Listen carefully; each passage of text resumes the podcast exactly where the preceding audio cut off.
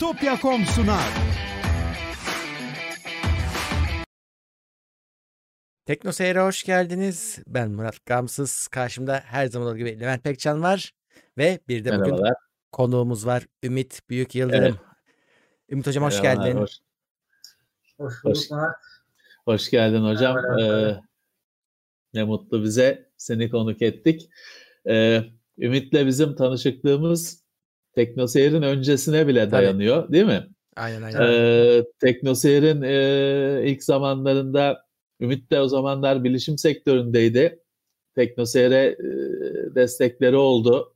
E, beraber bir şeyler yaptık. Belki hani o gözükmedi ama o bizim yanımızdaydı yapılan birçok işte. E, o zaman şimdi sen bilişim sektöründe değilsin galiba. Ya da ne yap, nasıl e, son zamanlarda şey Ümit hocam e, iş güç? Bilişim sektöründeyim hala. Ha güzel. Evet, 20, yıla, 20 yılı aşkındır. Ee, E-ticaret ve pazarlama e, uzmanıyım. Ee, nasıl başladı üretkenlik geçmişim onu da bir isterseniz özetleyeyim. Tabii ki, tabii ki. İlk kez bilgisayarlarla tanışmam 89 yılına dayanıyor. İlkokuldayken o zaman e, Nişantaşı Nilüfer Hatun orada bir bilgisayar e, laboratuvarı kurulmuştu ve kurs açılmıştı. Tamam. Tabii şimdi 89 yılından söz ediyoruz. Çok büyük bir nimet yani bilgisayarın var olması, onu görmek bile böyle e, çok büyük bir nimet. Böyle bir şey Tabii. olunca kaçırmadık tabii. Bu hafta sonları olan kursa yazıldım ben. Ee, orada böyle temel basic programlama görüyorduk. İşte kalan vaktinde de oyun oynuyorduk. Ya Hatırladığım kadarıyla test drive falandı galiba. Makinelerde e, Apple Macintosh 2 idi e, yanlış hatırlamıyorsam. Tamam. Bu şey değil mi? Hani monitörü kendisi bir kutu gibi olan. O Macintosh klasik galiba gerçi o dediğim. O ilkiydi galiba. Tamam. Evet, bu, bu, bunun altında bir kasası vardı. Yatık kasası vardı diye hatırlıyorum. Tamam. Daha PC formatında yani alıştığımız. Evet, evet Formatta. PC formatına Tamam. yakındı. Modeli yanlış hatırlıyor olabilirim. Ona çok emin değilim. Tamam. Ee, yine aynı yıllarda bizim mahallemizin yakınında bir iş merkezi vardı. Orada binada oturan birinin e, Olivetti bilgisayar bayisi vardı. Biz binadan iki arkadaş, e, işte ilkokul öğrencisi iki arkadaş giderdik oraya. Bir iki saat oradaki bilgisayarlardan biriyle böyle bize vakit ayırırlardı. Yerel gazete çıkartırdık. Orada bir şeyler yazardık böyle. İşte, işte bulmaca, haber bir şeyler yazardık. Sonra onları çoğaltırdık. Çevremize dağıtırdık. Tabii bir de dalga geçerlerdi. Bunu yaptığımız için. O, oradaki arkadaşlar değil de mahalledeki arkadaşlar. Olsun. Oradaki arkadaşlar da e, alışmışlardı baya. Sahibi de e, alışmıştı, çalışanlar da alışmıştı. Böyle bir e, yani üretkenliğim dijital anlamda da e, içerik üretimi anlamında da çok aslında eskilere dayanıyor diyeyim. doğru. Doğru. Güzelmiş. Aslında Ümit Hocam sen anlatırken bir e, şey daha aklıma geldi. Bak o zamanlar Türkiye'deki bilgisayar pazarındaki en önemli oyunculardan biriymiş belli ki Olivetti. Çünkü mesela ben işte 91 yılında İTÜ'ye girdiğimde bilgisayar laboratuvarının ağırlıklı bilgisayarı Olivetti'ydi. 80-86, 80-88 sistemler ama Olivetti'ydi bayağı. Ee, şeyde e, E5 üzerinde Topkapı civarında galiba Vatan Bilgisayar'ın kökleri büyük bir Olivetti bayisi vardı ya da merkezi bilmiyorum. Vardı böyle bir şey. Değil mi? O galiba Vatan Bilgisayar'ın başlangıcıydı. Ee, Belki de o hani Vatan Bilgisayar'dı galiba. Emin değilim. Bir şey hatırlıyorum ben de. Ee, o büyük Olivetti levhasını falan hatırlıyorum. Bu günümüzde bilmiyorum vardır herhalde ama hani Türkiye'de bir faaliyeti falan yok. Dünyada da herhalde çok bir şey yok. Ama o zamanlar önemli oyuncuymuş belli ki PC bilgisayar pazarında. Bir de o tarihlerde e, bilgisayarların fiyatı da böyle e, birkaç bin dolarlardan böyle başlayan fiyatları vardı ve kar marjı da bayağı iyiydi. Yani Tabii onlar tabii. ayda bir iki tane sattığı zaman bile kendini döndürebiliyorlardı. Tabii tabii tabii. O zaman e, dolar üzerinden nakit, vade, taksit falan yok. Evet, Hatta TL bile yok. Hani dolarsa dolar ödenirdi. Doğru. değişik bir şeydi. Yani o zamanlar tabii biz Commodore 64 Amiga ile falan uğraşıyorduk. PC iş bilgisayarı denirdi hatırlarsın. Hani PC bile denmezdi onlara. Onlar genelde renksiz ekranlarıyla falan bayağı asık suratlı şeylerdi. Pek Biz e, tabii o zaman hani işte Amiga dediğin bir renk cümbüşü, ses, stereo sesi var, şeyi var. PC'den ses çıkmıyor zaten bip çıkarsa çıkıyor. Görüntüsü genelde monokrom, tek renk. Feci halde sıkıcı şeylerdi bizim için. İş bilgisayarı diye geçerdi. Şeyin ona, geleceğin onun üzerine kurulacağını düşünmezdik. E, Amiga ile e, şeyde biraz daha böyle e, Commodore mesela oyunu çağrıştırıyordu daha fazla. Tabii tabii tabii. Oyunlar, renk, ses eğlenceliydi. Ama PC çok hani kim bunda ne kim bunda uğraşmak ister ki tekst ekran işte genelde iş yapıldığı için muhasebe falan tutulduğu için bir sayılar sayılar e hani biz oradan kaçmak isterdik açıkçası. Ee, şeyin geleceğin onun üzerine kurulacağını evet. düşünmemiştik hiç. Sen sonra tabii bu bilişim bilgisayar bir kere kanına girince insanın orada kalıyor. Sen sonra zamanla bunu profesyonel işe çevirdin. Şimdi kullanıcı olarak böyle yıllarını geçiriyorsun. Bir yerden sonra artık üretkenliğe e, fark ediyorsun. Yani bir şeyin eksik olduğunu fark ediyorsun. O da üretkenlik. O da neyle başladı bende? İnternetin gelişiyle başladı. Hmm. İnternetin ilk geldiği dönemlerde tek kelimelik domainler e, bulmak çok kolaydı. Evet. Çünkü doğru dürüst web sitesi yoktu. Tabii. İnsanların evinde bilgisayar yoktu. Bırakın internet, insanların evinde bilgisayar yoktu. Ee, Tabii. Ben yaşıtlarıma veya işte daha küçük olan e, çocuklara mahallede bilgisayarın faydalarını anlatıyordum ki daha fazla insan bilgisayar alsın. İşte onlarla bilgi paylaşalım, oyun paylaşalım, şeyler paylaşalım. Ekosistem büyüsün diye bilgisayarı anlatıyordum. Bak müzik dinlersin, video dinlersin, oyunda oynarsın, işte yaparsın diye. Doğru. Öyle yıllardı yani bu 2000'lerin başları. Ee, Doğru. Ee, ben de o sıralarda e, bilime olan merakımdan dolayı da böyle paylaşım yapabileceğim bir platform arıyordum. Hem takip edebileceğim hem e, paylaşım yapabileceğim. İşte o sırada e, baktım yoktu yani o, o yıllarda yoktu. Evet. Yani vardı böyle bir iki tane e, çok ciddi şeyler değildi. Ufak çaplı şeylerdi. Ben kendi sistemi kurmaya çalıştım. Bilimorg e, tabii benim o sırada aldığım domainler ve e, yaptığım, kalkıştığım şeylerden sadece bir tanesiydi. Hmm. Bir hobiydi bilim.org. E, o zamanlarda e, forum modaydı. Forum script üzerinden kolayca başladık. Hiç e, yazılım falan bilmeye gerek kalmadan. Ben aynı zamanda e, atladığım bir şey vardı. 2000'in başında da e, HTML ve Photoshop öğrenerek web tasarımı yapmaya başlamıştım. Tamam. Benim, benim üretkenliğim öyle başladı. Ve işte ardı ardına sürekli siteler üretmeye başladım. Domainler aldım. O tek kelimelik domainlerden bir 20-30 tane almışımdır herhalde. ne güzel. E tabii zaman içerisinde bir kısmını kullandık, bir kısmını sattık, bir kısmını hediye ettik. E, o şekilde. Ama ee, Billy Morg bugüne gelen e, o girişimlerden bugüne gelen bir tanesi. Kaç yaşında diyebiliriz? Billy Morg 18 yaşında. Bir tanesi değil hatta tek diyelim. En uzun tamam. ömürlü olarak. 18 yıl tabii çok uzun bir süre. Biz e, o zaman başlarken bunu bir hobi olarak düşünüyorduk ve 2000'lerin başlarındaki içerik arzı ve talebinin dengesiyle bugünün e, şartları çok farklı. Teknik Tabii. açıdan da farklı, diğer açılardan da farklı. ee, o zaman hobi olan şeyi şimdi 18 yıl sonra hala devam ettirebiliyor olmak aynı şartlarda aslında sürdürülebilirlik açısından şaşırtıcı. Ama ben evet. e, belki de şöyle bir hata yapmış olabilirim. Ben ona ciddi bir gelir modeli uygulamadım ve bir e, profesyonel bir yapıya oturtmadığım için şu anda Türkiye'nin en önemli bilim sitesi değil ve belki ilk üçte de değil. Ama en uzun ömürlü bilim sitesi. Evet. Köklü bir site. Evet. Şeyde değil hani forumla başlasa da şu anda bir web sitesi formatında. Zaman içerisinde önce portala dönüştürdük. Sonra tamam. e, blog formatına dönüştürdük.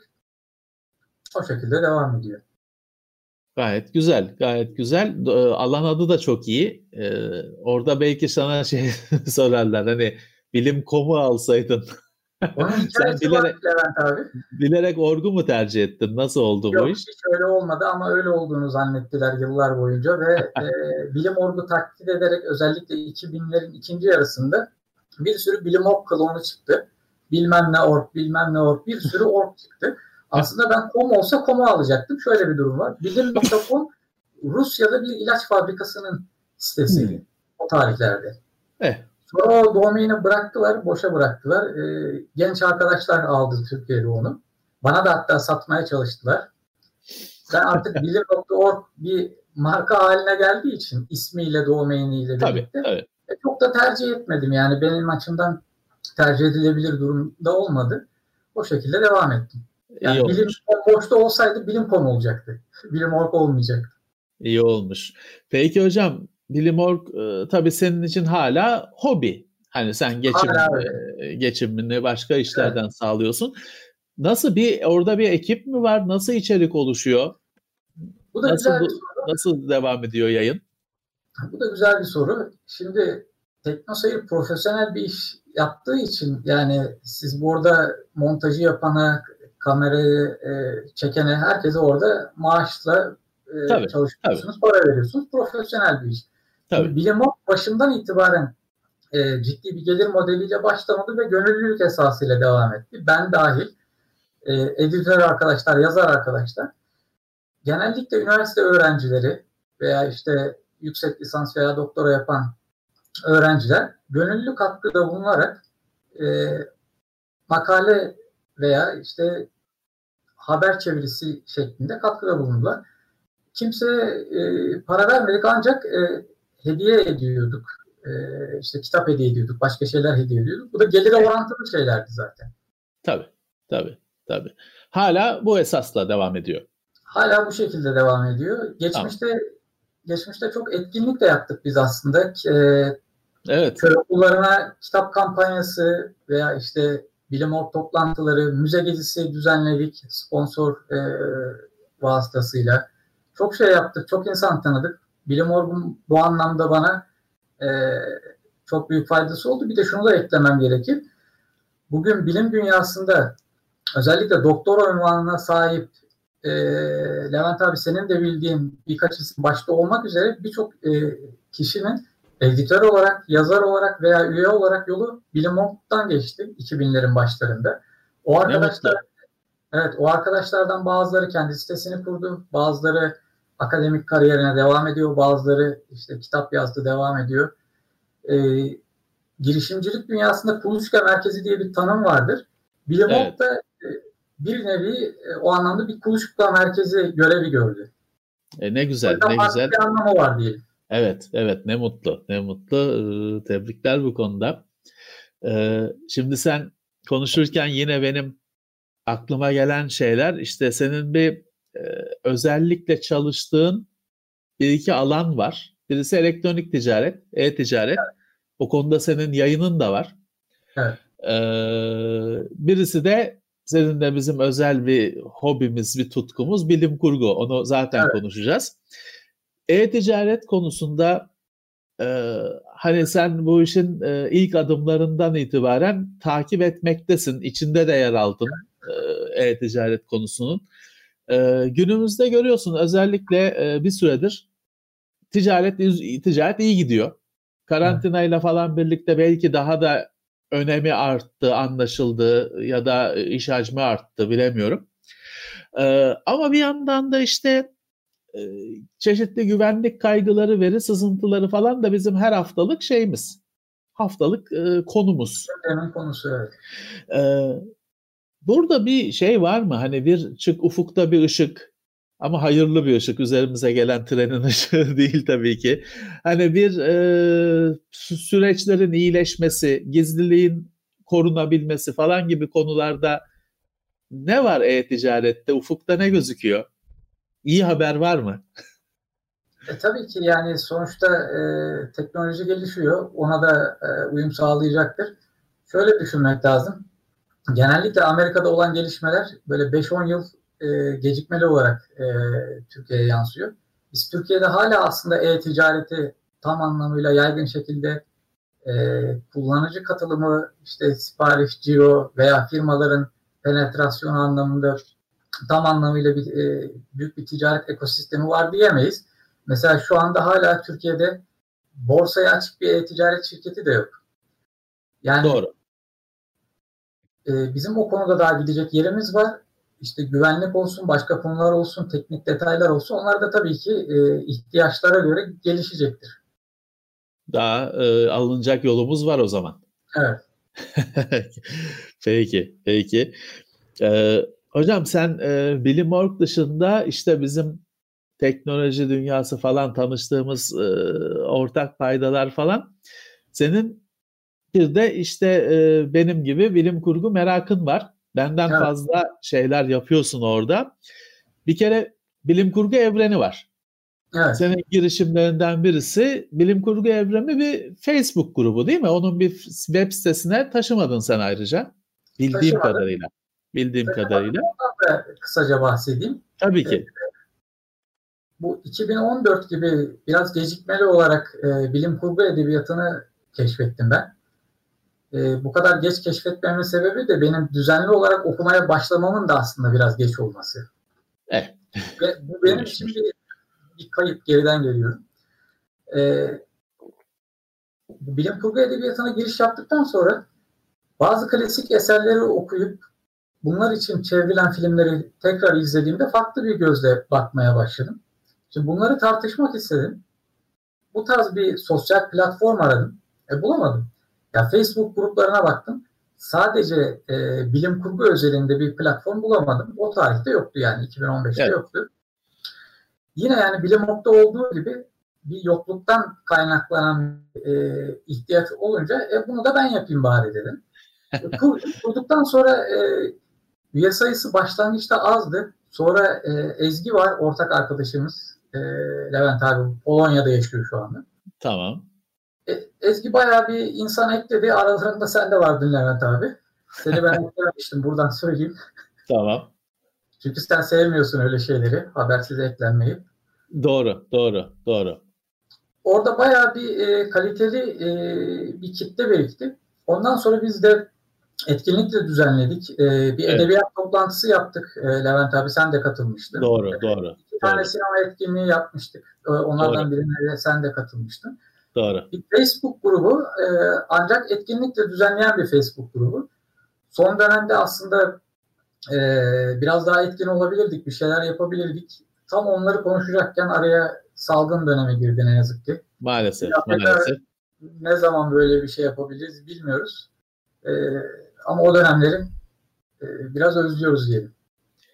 Ben e, bilim kurgu evreninde benim gördüğüm şimdi sen de dediğin gibi aradan geçen süre içinde farklı e, bilim kurgu oluşumları ortaya çıktı. Web siteleri ortaya çıktı. Baş, benzer Facebook grupları var ya da evet, evet. hani illaki bir platformu olmayan oluşumlar var. E, çeşitli. Bilim kurgu evreninde benim hoşuma giden şey daha e, makul bakan meselelere. Çok fazla hani ben bunun otoritesiyim şeyim. Yani bilim kurgu evreni bir bilim kurgu okurları topluluğu. Bir şey değil, bir organ, bir böyle hani bilim kurgu evreni olarak şunu yapıyoruz falan bir şey yapan. Yapısı yok, kendine ha. ait bir yapısı yok. Evet, evet kendini bir cisimleştiren bir şey değil e, ortak mekan sağlıyor. Zaten evet. amacım oydu. E, kendimi o tarz bir şeyin içerisine sokarsam bilim gibi yeniden bir sorumluluğun içine girmek istemedim açıkçası. Evet, isabet olmuş. Evet, o yüzden farklı platformların e, gelip paylaşımlarını yapabileceği, bizim de faydalanabileceğimiz bir ortam olsun diye düşündüm. Evet. O... Aynı bilim, bilim orta olan e, şeyin aynısı oldu. E, farklı gruplar açılmaya başlandı. E, Tabii ki, normal. Bir kısmının üyeleri de neredeyse aynı. Yüzde otuzu, yüzde kırkı e, diyelim. O şekilde oldu. Bir, bir şey daha eklemek istiyorum. Tabii ki, tabii ki, tabii ki. E, bilim kurgu evreninde evrenini farklı yapan şeylerden birisi de moderasyon. E, orada önem verdiğim şeylerden birisi de üyelerin e, fikir paylaşırken birbirlerine e, düşüncelerine saygı göstermesi, demokratik bir evet. ortam olması. E, arada böyle tatsız durumlar olabiliyor. Özel mesajla yaz, e, yazışıp şey yapıyoruz. E, tatlıya bağlamaya çalışıyoruz. E, ortalık tekrardan e, durulsun diye. Buradaki moderasyon çok önemli. Birçok yerde bunu bulamazsınız. Ya müdahale etmezler ya böyle ya da çok müdahale ederler. evet çok müdahale ederler. Direkt tavır alırlar kendi lehlerine. Ama böyle bir orta yolu bulma şeyi yoktur. Biz o açıdan biraz daha demokratik bir e, yapı oluşturduğumuz için bence o açıdan da farklıyız. Şu ana kadar 730 e, üyemiz var. Tüm bilim kurgu severleri de bekleriz. Murat sen üye değilsin bu arada. Seni de bekliyoruz. Olur. Ha, yakalandın. Yakalandın. Yakalandın. Yakalandın. Ya e, şimdi e, bu arada geçen sürede sen de e, Türkiye'deki yerli bilim kurgudaki bir yükseliş olduğunu herhalde takip etmişsindir. E, gerçekten e, şey var şu anda hani hareketlendi ortalık. Tabii ki, tabii ki. Yani bundan bir süre önce ama bu çok da uzun bir süre değil. Bir tane, iki tane böyle yerli bilim kurgu vardı benim de kitaplığımda evet. falan. O böyle numuneydi bak diye gösterilebilen bir şeydi. Şimdi her yıl bir ya da iki öykü antolojisi çıkıyor evet. zaten. Hani e, düzenli olarak e, yerli bilim kurgu yükseliyor bir platform. Onun herhalde üçüncüsü çıktı bu sene. Emin değilim. E, her yıl çıkıyor. Başka platformların da bilim kurgu kulübünün de başka bir yine oluşum. Onun antolojisi çıktı, öykü derlemesi çıktı. Şimdi derneği e, belli periyotlarla çıkarıyor. Yarışma var her yıl e, yapılan öykü yarışması var şeyler var. Hani böyle öykü antolojisinden falan ayrıca işte hani roman falan türü çalışmalar var. Bayağı bir şey çıkıyor. Ha. Kesinlikle bir ha şey de var. Hani kitaba falan dönüşmeyen, internette kalan girişimler, çalışmalar da var. Hani bir öykü, iki öykü yazmış kimi arkadaş ya da hani daha uzun bir şey yazmış ama kitap olarak yazılmamış, yayınlanmamış. Bayağı bir içerik oluşuyor. Tabii bu arada hani e, yine bize yeni sayılacak bir tür. E, bilim kurgunun da şöyle bir e, kalesinde golle maça başlama durumu var. Çok fazla bugüne kadar batıdan gelmiş bir edebiyat filmiyle falan da tür olduğu için Şimdi uzay gemisinin kaptanının adını Michael yapınca garip kulağa garip gelmiyor ama Hüseyin yapınca bir şey oluyor ilk başta. Hani ulan hani kulağa bir garip geliyor. Aslında garip bir şey yok ama bir e, hani bilim kurgunun Türk insanlar Türkçe bilim kurgunun önünde böyle bir şey çıkıyor. İlk önce böyle bir engel çıkıyor. Hani bir aşması gereken ön yargı demeyeceğim. Sadece alışkanlık. Evet. Sadece şey e, ama bir yandan da bayağı bir şey üretiliyor. Şey olacak gibi. Hani birazcık belki e, Kimisi alışacağız yani herhalde zaman. Alışılacak, alışılacak tabii ki. Belki de ama birazcık da şey yapmak lazım. Hani e, bir tane daha işte Star Wars, Star Trek değil yapılmamış bir şey yapmak lazım. Bu arada şey de tabii insanları bence kilitliyor. Hani Anadolu bilim kurgu yapacağız. Ya yap bilim kurgunun Anadolu'su, Mars'ı bilmem nesi yok. E, bilim kurgu var. Ee, hani daha doğru ya da çok fazla bilim kurgu var. Sana uyan bir şeyler de vardır içinde. Ee, hani bir, bir şeye sokmak için, kalıba sokmak için böyle çakmaya kalkarsan o zaman zaten kalıbı patlatıyor. Tatsız bir şey çıkıyor. Ee, bence iyi şeyler yapılıyor. Ha şey de var açıkçası Ümit Hocam şunu da söyleyeyim hani yerli yapılmış her şeyi otomatik olarak desteklemek, otomatik destek başka ama işte otomatik olarak beğenmek. Ya ben ona katılmıyorum. Şimdi söyleyeyim. Çok kötü öyküler de var. Şimdi bilim kurgu için öykü çok önemli bir şey. Bilim kurgunun çünkü asıl formatı denir ki öyküdür. Çünkü dergilerde başlamıştır hani yayın yayılmaya. Kısa öykülerle başlamıştır. O yüzden bilim kurgu için öykünün çok önemi var. E dürüst söylemek lazım. Kötü öyküler de var. Ama olacak. Normal. Hepsi iyi olsa zaten doğaüstü bir şey yaşıyoruz, bir ütopya yaşıyoruz olurdu. Ee, ben daha iyi olacak buna inanarak bakıyorum meselelere. Ha arada eleştirel şeyler kaleme aldığım da oluyor. Çok da hani dayak yiyorum. Bana neler söyleniyor işte e, bazı şeyleri beğenmediğim için. E, yapacak bir şey yok. Oradan bir şey dersi aldım ama hani yaşayan yazarları eleştirmemek lazım. Onu öyle bir e, fikir, fikir edindim. Nasibimi ben de almıştım tabii. Değil mi? Ama burada bir de şey de var şimdi Ümit Hocam. Bir yandan da senin en son çalışmalarından birisi dedim ya bilim kurgunun asıl formatı öykü olarak bilinir. Bir evet. süredir de Twitter'ın da etkisiyle mikro öykü diye bir kavram ortaya çıktı. Evet. Ee, bir cümlelik, iki cümlelik ama çok daha fazla anlam arkasında bir öykü taşıyan öyküler. Hani arkasında 100 sayfalık bir hikayeyi barındıran iki cümlelik öyküler. Sen de bu konuya el attın. Bir iki derken sen bunları bir bir araya getirdin. Evet. Bir dijital olarak kitap haline getirdin. Bilim kurgu mikro öyküler. Evet.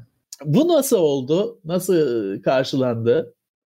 Ee, öncelikle öykü kısmından başlayayım. Şimdi ben bilim kurgu edebiyatına geç giriş yaptığımı söylemiştim e, ben okudukça bir yerden sonra artık üretme isteği e, ortaya çıktı. 2018'de ilk öykümü yazdım. Tamam. Son cerrahtı. Bu yapay zeka destekli e, robotların, otonom robotların e, yaşayan doktorların işini elinden alması ve bir intikam öyküsünü e, konu alıyordu. E, bu arkadan, bir mikro öykü değil. Bu bildiğimiz formatta bir öykü. Evet. evet. Daha sonra başka öyküler yazmaya başladım. E, derken işte onların sayısı şu an 13'e ulaştı. Onlardan 7 tanesini yayınladım. 6 tanesini e, bir kitap derlemesi yaparsam veya işte yarışmalar için kenarda saklıyorum. En iyileri tamam. bunlar. Güzel. Bu yıla geldiğimizde de e, değişik bir şey yapayım dedim. Yani öykü yazıyorum ama farklı da bir şey yapayım. Çünkü sürekli böyle bilim kurgu ile ilgili bir şeyler böyle yapma isteği var. Keşke imkan, imkan olsa da film falan çekebilsek. yani öyle bir olayımız yok. Biz e, yazıyoruz sadece. Şimdi bir süredir ben Twitter'da BK Mikro Hikaye diye e, Mehmet kardeşim e, düzenli olarak paylaşım yaptığı bir Twitter hesabı var. Orada her gün e, bir tane bilim kurgu e, mikro öyküsü paylaşıyor. Tamam. Ben bir süredir onu görüyordum. E, bir de 5 yıl önce e, Türkiye'de bir yarışma düzenlenmişti mikro öykü için. Onu da 5 yıl öncesinden hatırlıyorum ama o zaman öykü yazmıyordum. Aklımda kalmıştı diyelim. Tamam. Ee, neden böyle bir şey denemeyeyim dedim. Bir tane denedim önce. E, sosyal medyada da paylaştım. İlkine inanılmaz e, çok iyi tepkiler ge- gelince ben devamlı yazmaya başladım. 2, 3, 4, 5 derken e, ben bunları e, belli bir adede getireyim, derleyeyim ve e, e-kitap olarak yayınlayayım dedim. Çünkü ben biraz daha proje bazlı düşünen biriyim. Şimdi mesela Mehmet Kardeş 3 senedir sürdürüyor bunu. Kesintisiz her bir tane yayınlıyor. Ama şöyle bir risk var. Siz bir şeyi böyle her gün yaptığınız zaman e, işte 365 çarpı 3 bir yerden sonra artık konular birbirini hem tekrar etmeye başlıyor. Siz yaratıcılıkla belli bir noktaya takılıyorsunuz. Evet. E, ve kalitesi düşüyor ister istemez. E, o yüzden ben öyle bir şey girmek istemedim. Proje bazlı düşündüm. Yapayım e, belli bir sürede e, derleyeyim bitsin diye düşündüm. Başı sonu olsun. Başı sonu olsun ve bir sonucu olsun. Yani böyle bir paket halinde olsun diye düşündüm. Tamam. E, yaklaşık iki buçuk ay sürdü e, yüz öykü yazmak. E, bunları düzenli olarak her gün e, ikişer ikişer e, sosyal medyadan da paylaştım. E, bilim kurgu evreninden de paylaştım. Tamam. Çok olumluydu. Yani benim öykülerime normalde kısa öykülerimi e, okumaya üşeniyorlardı. Çünkü insanlar okumaya üşeniyor. Kızmıyorum onlara Tabii. çünkü ben de üşeniyorum. Yani çağın insanların zamanı da yok. Sıkılıyorlar doğal olarak. Şimdi e, mikro öyküler e, tam da bu anlamda çok uygun bir formu. Çok evet. kolay biliyorsunuz. Hemen okuyorsunuz e, birkaç saniyede. E, işte isterseniz onun üzerine düşünürseniz birkaç dakika düşünüyorsunuz, sindiriyorsunuz, yolunuza devam ediyorsunuz. Evet. Bir Twitter mesajı kadar günde oluyor genellikle. Evet. evet. Yani normalde tanımı 300 kelime ve e, daha az e, sayıda şeyleri içeriyor. E, öyküleri içeriyor. Ama en makbulü tabii ne kadar kısa olursa o kadar iyi. Evet. Bu 20. Evet. yüzyılın başında bir gazete ilanında e, satılık bebek patikleri e, Hiç giyilmemiş. Hiç giyilmemiş evet. Evet. Buna bir hikayesel e, anlam ithaf ediyorlar ve yeni bir tür oluşuyor. Evet. Şimdi, evet. Onun o kısalığı tabii çok makbul. Siz de ne kadar kısa yazarsanız o kadar iyi. Şimdi bu Twitter'da e, bunu yayınlamak da buna çok uygun oluyor. Doğru. Yani Doğru. Twitter'daki karakter sınırıyla kendinizi kısıtlıyorsunuz ve de e, Twitter ortamında paylaşmış oluyorsunuz. Bir de şunu e, eklemem lazım. Bu dünyada da Türkiye'de de çok yaygın bir tür de değil. Biraz da bu Doğru. yüzden de denemek istedim. Yani Doğru. denenmemiş bir şey olduğu için e, Türkiye'de de ilk deneyenlerden biri olmak istedim. Ve ürün haline getirirsem de ilk anılan kişilerden biri olmak istedim. Biraz da bu motive etti.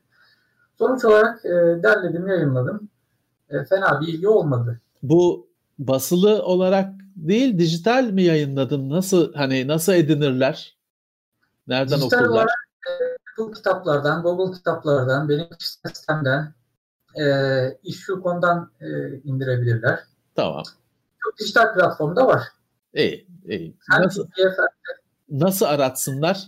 Bilim kurgu mikro öyküler diye mi aratsınlar? Mikro öyküler diye aratırlarsa Tamam. Senin kitap çıkacaktır. Harikaymış. Harikaymış.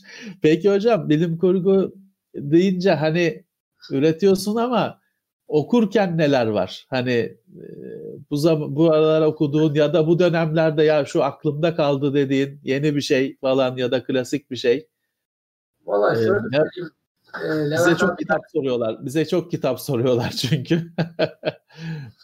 yani şu salgın başladığından beri açıkçası biraz odağımız dağıldığı için kitap okuyacak e, ruh dinginliğini bulmakta zorlanıyorum öyle söyleyeyim. E, doğrudur, doğrudur. Bu Vardiya ve Tos e, hangi serinin parçasıydı bu? Pool. Türkçesini unuttum şimdi. Hmm. Vallahi bilemiyorum. Ben bana Türkçe söyleyince ben zaten kop, kopuyorum. Silo. Bu Silo e, üçlemesini e, okumaya başlamıştım ama dediğim gibi yani bu araya salgın girince e, biraz oradaki odağımı kaybettim. Ve zaten mikro öykülere falan da yazmaya yönelince uğraşmadım bunlarla. Tüketmeyi azalttım diyorsun üretici tarafı. Evet. üretici tarafa geçince. Peki hani şey için ne dersin? Ya şu benim demirbaşımdır, klasiğimdir dediğin bir yazar ya da eser var mı? Şöyle bir şey, şimdi birine tavsiyede bulunurken onun tarzını da bilmek lazım. Çünkü herkes e, her bilim kurgu yazarının tarzını sevmeyebiliyor. Mesela evet. ben Asimov'u çok sevemedim. Büyük bir üstad, saygı duyuyorum kendisine ama yazdığı birçok şeyi okudum e, kendime çok yakın hissedemedim. Ama mesela e, Arthur C. Clarke tam benim tarzım. Neden? Çünkü işte detayları inanılmaz bir şekilde e, cisimleri inanılmaz bir şekilde detaylandırıyor. Mesela Rama serisinde. O kadar fazla detay veriyor ki siz e, zihninizde onu tamamen bir e, görüntü olarak canlandırabiliyorsunuz. Oradaki o bakış açısı, e, o tarz bana biraz daha yakın geliyor.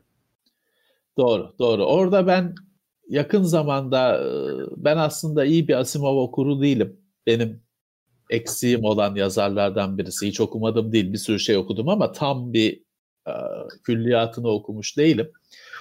E, bu sene en son bir Asimov öykü, şey kitabı daha okuduğumda şey düşünmüştüm.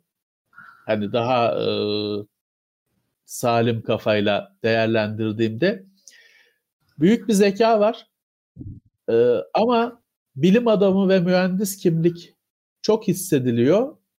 Birazcık öyküler falan hani bir böyle bir bina kurar gibi hesapla, kitapla her şey ölçüsünde tık tık tık yerleştirilmiş. Ama şeydir.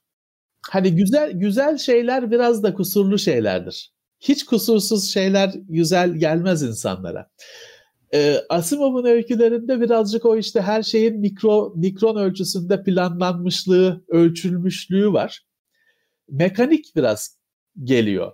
Hani çok güzel fikirler, şeyler olsa da şimdi Ray Bradbury bilim kurgu olup olmadığı bile yıllardır tartışılan bir yazar ama orada bir öykücülük var mesela. Onda şey yok. Hiçbir şey öyle milimetrik ölçülmüş, kesilmiş, biçilmiş değil gönülden geldiği gibi anlatılmış. Evet. Ama müthiş bir anlatı var. Ee, arada hani bu farkı görüyorsun. Mesela Arthur C. Clarke da bilim adamı. Onda da yine e, bilime çok dayanan, e, zeki fikirlere çok dayanan öyküler var ama anlatıcılık, öykücülük biraz daha güçlü.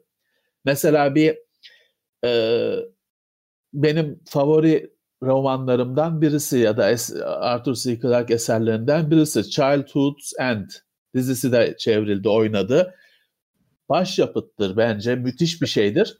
Ve hani şeyden de çok beklemezsin aslında. Arthur C. Clarke'ın biraz işte o mühendis üslubundan, dilinden çok da beklemezsin ama yani insanın boğazında bir şeyin düğümlendiği bir eserdir. Dizisi de çok iyidir. Müthiş bir şey. Her şeyle harika bir şey. Asimov'da müthiş bir zeka var. Hani e, hesap, kitap, mühendislik, bilim yüzde yüz sağlamlıkta ama işte o o cila, o ne bileyim üzerine eklenmiş şeker yok. Bir e, e, öykücülük, anlatıcılık çok mekanik, çok robotik. Hep robotlardan bahsediyor öykülerinde ama kendi öyküleri de robot. kendi robot olmuş Değil mi? Birazcık e, robot şeyi var. Robot e, tadı bırakıyor insanda. Ha, ama büyük usta tabii ki. Çünkü e, düşündüğü, ele aldığı fikirler e, o zamana kadar olmamış ya da hani o kadar derinlikle kapsamlı şekilde ele alınmamış şeyler e, elbette ki yaratıcılığı, e, bilim kurgu yazarlığı tartışılır değil. Muazzam. Edebiyat olaraksa orada başka kriterler var. Birazcık şey gibi, e, daha tartışmalı gibi. Ama Arthur C. Clarke diyorsun benim de şeyimdir. Banko yazdığım isimlerdendir. Ee, aslına bakarsan Arthur C. Clarke'ın şeyi de enteresan. Ee, fark, hani şey e, klasik alıştığımız gelecek, uzay bilmem ne dışında çalışmaları da var. Mesela bir bir kitabı vardır. Ghost from the Great Banks olması lazım. Şeyle alakalı. Titanic'in enkazının çıkartılmasıyla ilgili bir roman. Hani yaşanmış olan da değil. Hani fiction olarak e, günümüzdeki şey değil. Bulun Titanic'in bulunmasından falan önce yazılmış. Böyle bir şey de var. Hani günümüzde de e, farklı şeylerde de kafasını kullanmış, şey yapmış ben. Bir de şey vardır. Arthur C. Clarke bugün kullandığımız uyduların falan fikir babası şey yapılır. Addedilir. Çünkü hani bir haberleşme uydusu olur. Biz oradan işte buradan dünyadan yollarız. Oradan da uzak bir ülkeye yayınlanır falan. O yıllar önce uydu muydu yokken bu böyle bir şey olur diye düşünmüş. Hatta düşünmekten de öte hani bir mühendis bilim adamı kafasıyla biraz kalem de oynatmış üzerinde. E, var hakikaten oldu. Yani Arthur C. Clarke'ın bir özelliği de e, yanlış bilmiyorsam fazla böyle seyahat etmemiş. E, çoğu öyküsünü e, kendi evinin odasındaki hayal gücüyle yapıp oluşturmuş. Ya o şey vardır. Kemal Tahir zannedersem Mike Hammer öyküleri yazıyor. İstanbul'da Amerika'yı görmüşlüğü yok. Şey yok ama direkt işte 5. caddenin bir köşesinden filanca Madison Square Garden'a giderken bilmem ne direkt New York öyküleri yazıyor. New York'ta geçen öyküler yazıyor. New York'u görmüşlüğü yok. Kimi yazarlarda böyle bir şey var. Ee, parçaları birleştirme okuduklarından yeniden bir şey yaratma yeteneği var galiba. Evet. Peki şey var mı? Şimdi bilim kurgu işinde kitap önerirken falan beni zorlayan şeylerden birisi de ya işte böyle Asimov gibi, Clark gibi ne bileyim Alfred Bester gibi falan gibi şeyler var. Ölümsüzler var. Ama ya kimisi de diyor ki abi yeni bir şey yok mu? Bu da beni zorlayan bir şey mesela. Ben kendim de yeni bir şey yok mu diye bakıyorum ya bir türlü e, girişimlerim olumlu sonuç vermiyor ya da hani beklediğim sonucu vermiyor. En son belki hani şu Marslı evet, bir Mars. başarıdır bence. Hani çok belki hani kimisi e, hafif biraz görüyor ama yeni nesil bilim kurgunun kapılarını açtı bence. Değil mi? Yani yepyeni bir şey. Çok fazla kişiye erişti ve güzel de yani evet, şey de bir olay yani bir kişilik bir öykü falan. Hani e, anlatılması da zor aslında bir şey. Tek kişilik bir öykü ama değil mi? Hani bayağı bir iyi oldu. Bilimsel altyapısı da oldukça kuvvetli. Evet, evet. Bir e, iyi geldi bence. Bilim kurgu öyküleri yazarken şöyle bir durum var. Mesela ben e, Novisium diye bir öykü yazmıştım. Levent abi belki hatırlarsın. Burada e, dünyaya yaklaşmakta olan e, işte gök cisimlerinin atmosferde dağılıp bunların ki, kimyasal madde olarak daha sonra işte enerjiye dönüşmesinden bahsediyor öykü. İşte bu öyküyü yazarken benim şimdi kimya ile ilgili bunu yazabilecek e, bir altyapım yok. O yüzden normal kurgusunu yaptıktan sonra doktora yapmış e, bir kimyager arkadaştan teknik yardım aldım. Genellikle e, bilim kurgu öykülerini yazarken e, bu tarz bir araştırmaya da girmeniz gerekiyor. Yani bilimsel Tabii. danışmanlarınız olması gerekiyor. Kendi araştırmanızı yapmanız gerekiyor. Tabii. Yani çok kendi yazdığınız e, şeyle bütün detaylara hakim olmanız mümkün değil. Tabii tabii. Yani e, bilim kurgunun adındaki bilim kısmının ben çok önemli olduğuna inanıyorum. E, çünkü aksi halde fantaziye dönüşüyor. Hani e, hep bizim konuştuğumuz kendi sohbetlerimizde böyle yayınlarda verdiğimiz örnek vardır yani Star Wars bilim kurgu değildir. Uzayda geçen bir öyküdür. Ee, aslında hatta fantazidir çünkü büyücüler falan var. Ee, bilim kurgunun mutlaka bir e, bir şekilde bilime dayanması lazım. Hani o uçak nasıl gidiyor? Şu şekilde gidiyor. Hani bir açıklaması olması lazım. Öyle e, hani direkt sallayamazsın bir şey. Öyle zannedilir. Ee, ama işte öyle olmaz. Genelde bir bir açıklaması, bir şeyi e, bir şeye dayanması lazım. E, o dolayısıyla senin dediğin gibi e, kimi zaman oturup kitaplara bakmak lazım ya da bilene sormak lazım. E, en bence büyüle, büyü, düşülen, sık düşülen tuzaklardan birisi ya da yerli yazarların diyelim e, yeni bu işe merak saran yazarların yaptığı şey bir öykü oluşturup bir kurgu oluşturup sonra üzerine kürekle bilimsel terim atma ve böyle bilim kurgu yapma şeyi var. Ee, böyle bilim kurgu oluyor beklentisi var. Olmuyor. Sonra olmuyor diyoruz diye bize kızıyorlar. Ama olmuyor. Hani şey değildir. Ee, yani şimdi şu telefon telefon ama işte buna şey kuantum rezonans telefonu dedin mi o, o zaman bu, bu, bu, bu bilim kurgu öyküye dönüşmüyor kardeşim. Bir e, sadece laf kelime çorbası, laf salatası oluyor. Star onlardan bolca var yalnız. Değil mi? Yenisi. Element var, işte uydurulmuş e, cisimler var, uydurulmuş fizik kanunları var. Ama hepsini bir bütün olarak kabul ettiğinizde ortaya bir şey çıkıyor aslında yani kurgusal tabii, olarak. Tabii. Ya aslına bakarsan hani e, ben bir yerde e, şunu fark ettim. Benim okuma yolculuğumda önemli aşamalardan biridir. E, benim çok sevdiğim yazarlardan birisi Cormac McCarthy. Mesela nedir? İşte No Country for Old Men filmini çoğu kişi bilir. Kitabı da var. The Road benim hayran olduğum Road. bir romanı. Onun da filmi çekildi daha sonra. O romanda okuyorum. İşte bir felaket sonrası bir e, öykü, bir baba oğul e, bir yolculuk yapıyorlar. Şey bir işte post apokaliptik ortam falan. Şeyi de açıklanmıyor hiçbir zaman. Hani o apokalips neymiş? O o bilgi verilmiyor falan. O romanda şeyi görüyorsun. Mesela bu yıl, yıllardır 5 yıl mı, 10 yıl mı, 20 yıl mı güneş doğmamış, güneş ışını gelmemiş, bitki yaşamı falan kalmamış, her şey çürümüş. Mesela işte yolda elma buluyorlar bir tane şey olmuş, kurumuş falan, yiyorlar falan. Ya şey diyorsun lan 20 yıllık elma olur mu? diyorsun. Bu ne ya diyorsun işte. Ama sonra kitap bittiğinde şeyi görüyorsun. O elmanın hiçbir önemi yok. Hani orada bir aslında büyük resim var, bir öykü var, bir akış var.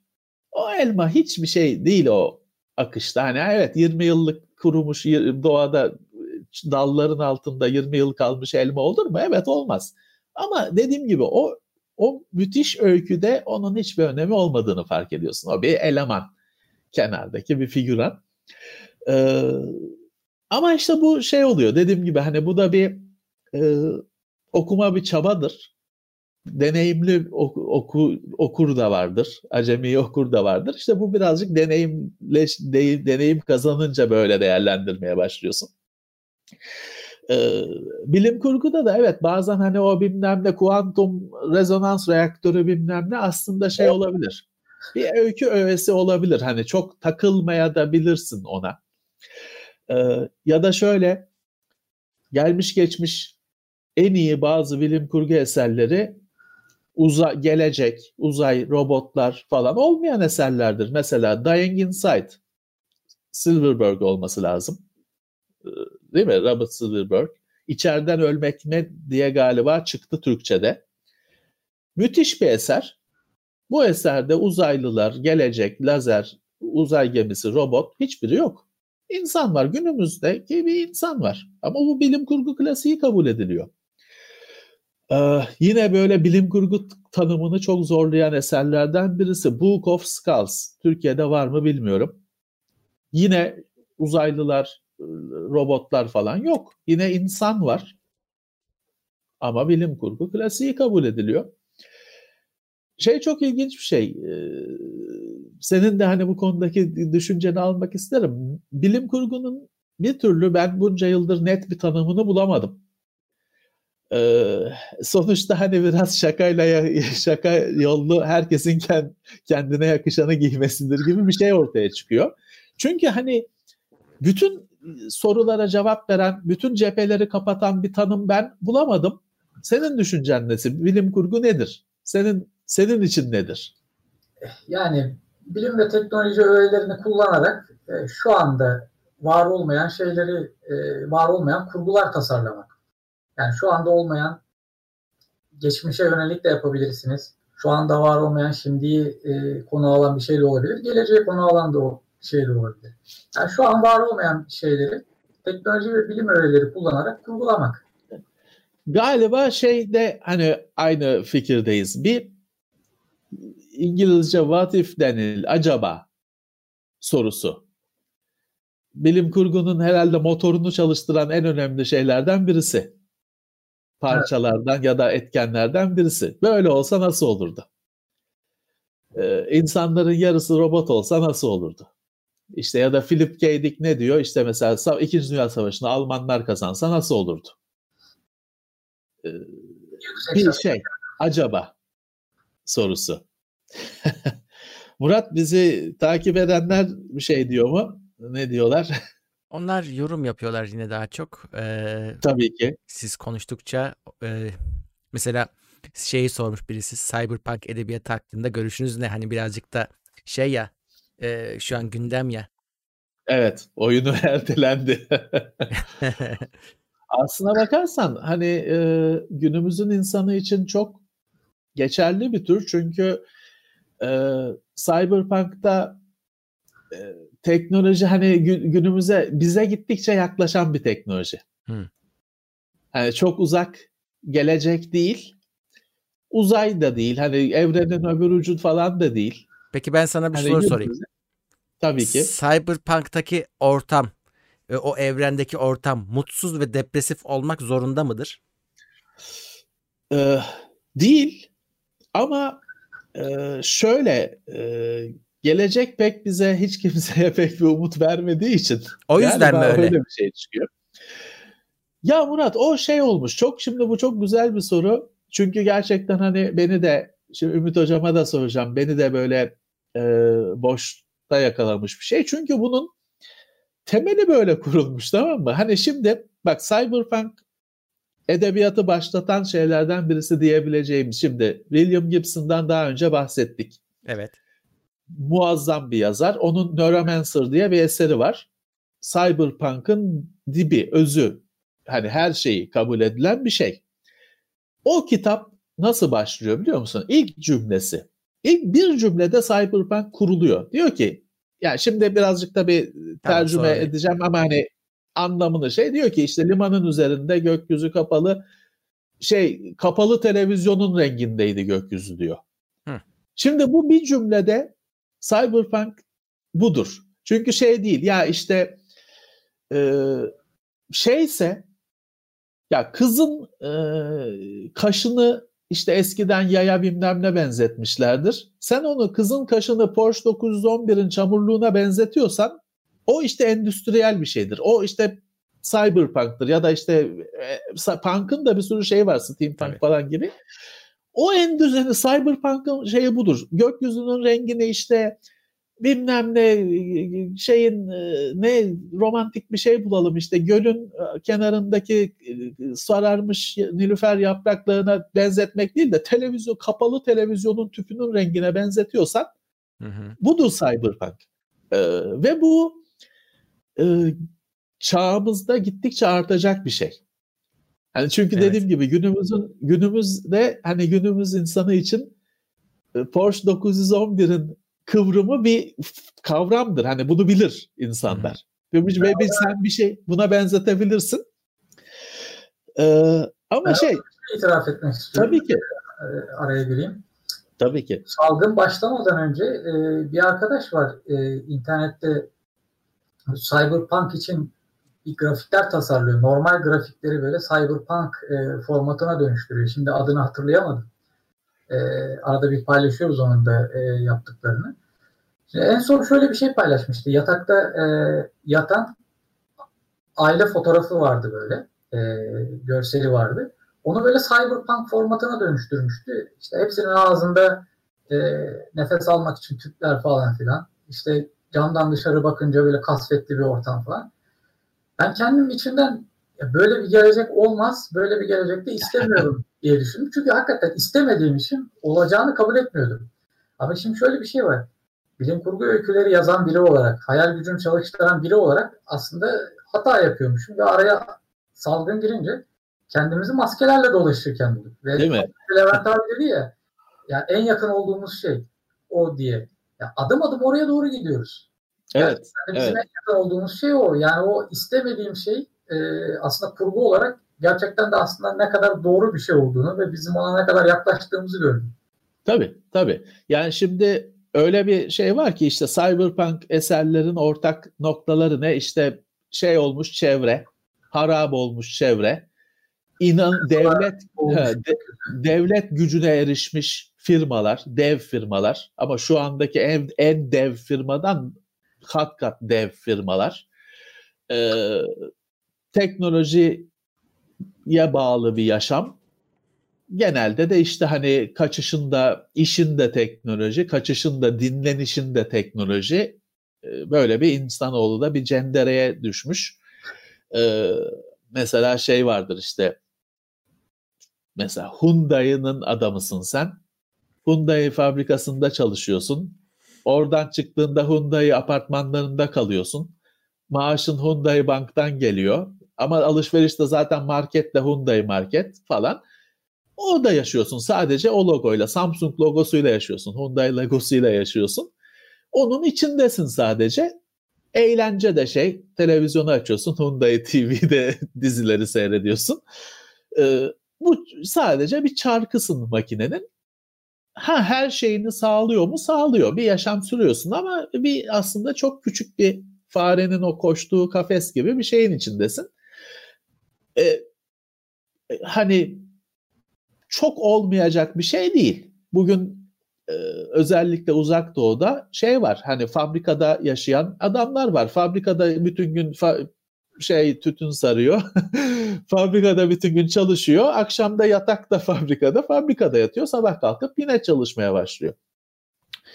Ee, Cyberpunk birazcık e, daha Star Wars'tan, Star Trek'ten, Asimov'un robotlarından daha olası gibi, daha yakın gibi ve o içerdiği mutsuzluk bireyin o dev çarklar arasında yok olması falan da hani zaten öyleyiz gibi gözüküyor.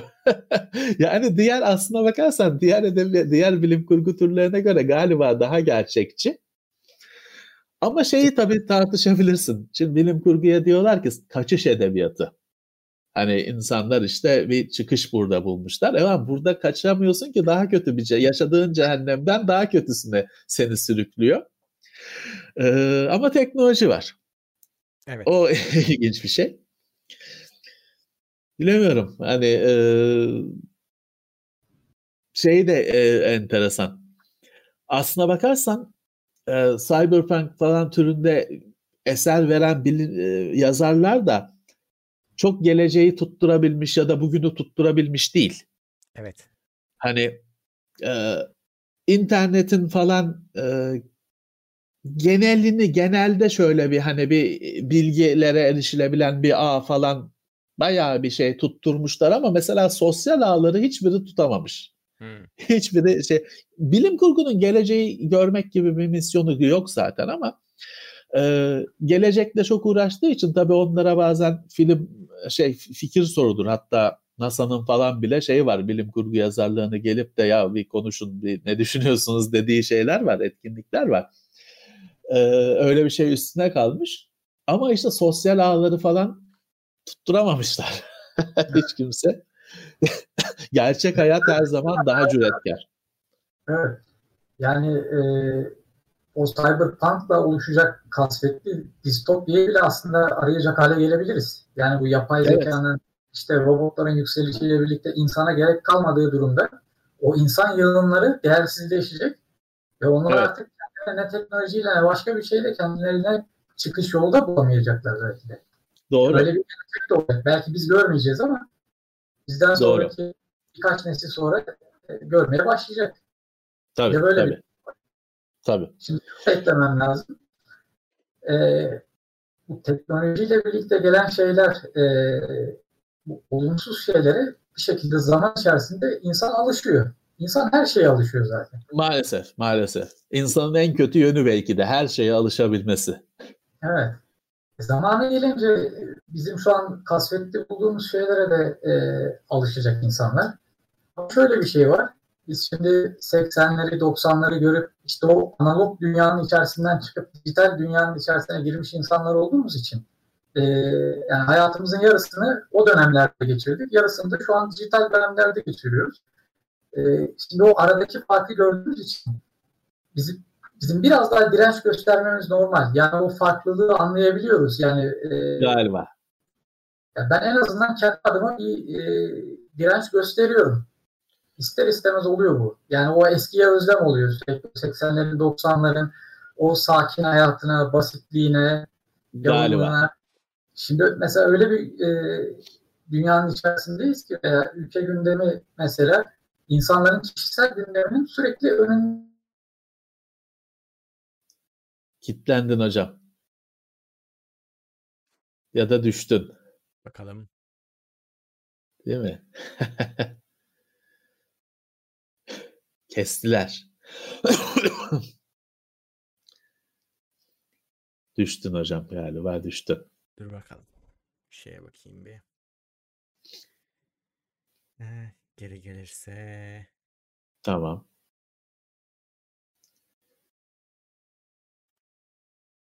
Biraz da ben şey düşünüyorum Murat. O arada Ümit Hocam gelene kadar e, insan kendisi gelip geçen bir şey ya. Tamam. E, şimdi şöyle benim ben araba yarışı oyunlarıyla pole position'la tanıştım. Orada Hı-hı. araba 10 piksel falandı. İki tane siyah piksel. Ah Ümit Hocam geldin mi? Görüntü değişti dört tane siyah piksel lastiklerdi işte ortası da araba falan. Şimdi dolayısıyla işte Forza'yı oynarken ben böyle o grafikler falan karşısında hani aklım duruyor. Böyle durup bakıyorum bazen inanılmaz diye. Ama şimdi benim oğlan mesela şeyi bilmiyor. O Forza'dan öncesini bilmiyor. Şimdi yeniden Tabii. bağlanacak galiba Ümit Hocam. O Forza'dan öncesini bilmiyor ya. Ah geldin galiba hocam. Bağlantının sürprizini yaptı. Tamam. Şu kadar iyi dayandı. Olsun. Hoş geldin. Hoş geldin. Ben arada bir şey anlatıyordum sana da e, özetleyeceğim. E, Ümit Hocam, e, insanın kendisi gel geç bir şey ya. Bu alışmadan, alışma özelliğimiz dışında galiba bir de bizim e, suda yazılan yazı gibi olmamız bizlerin e, şeyimiz normalimiz değişiyor. Şimdi ben ben araba yarışı oyunlarıyla 1986 yılında tanıştım. Benim için araba yarışı oyununda araba 5-10 pikseldi.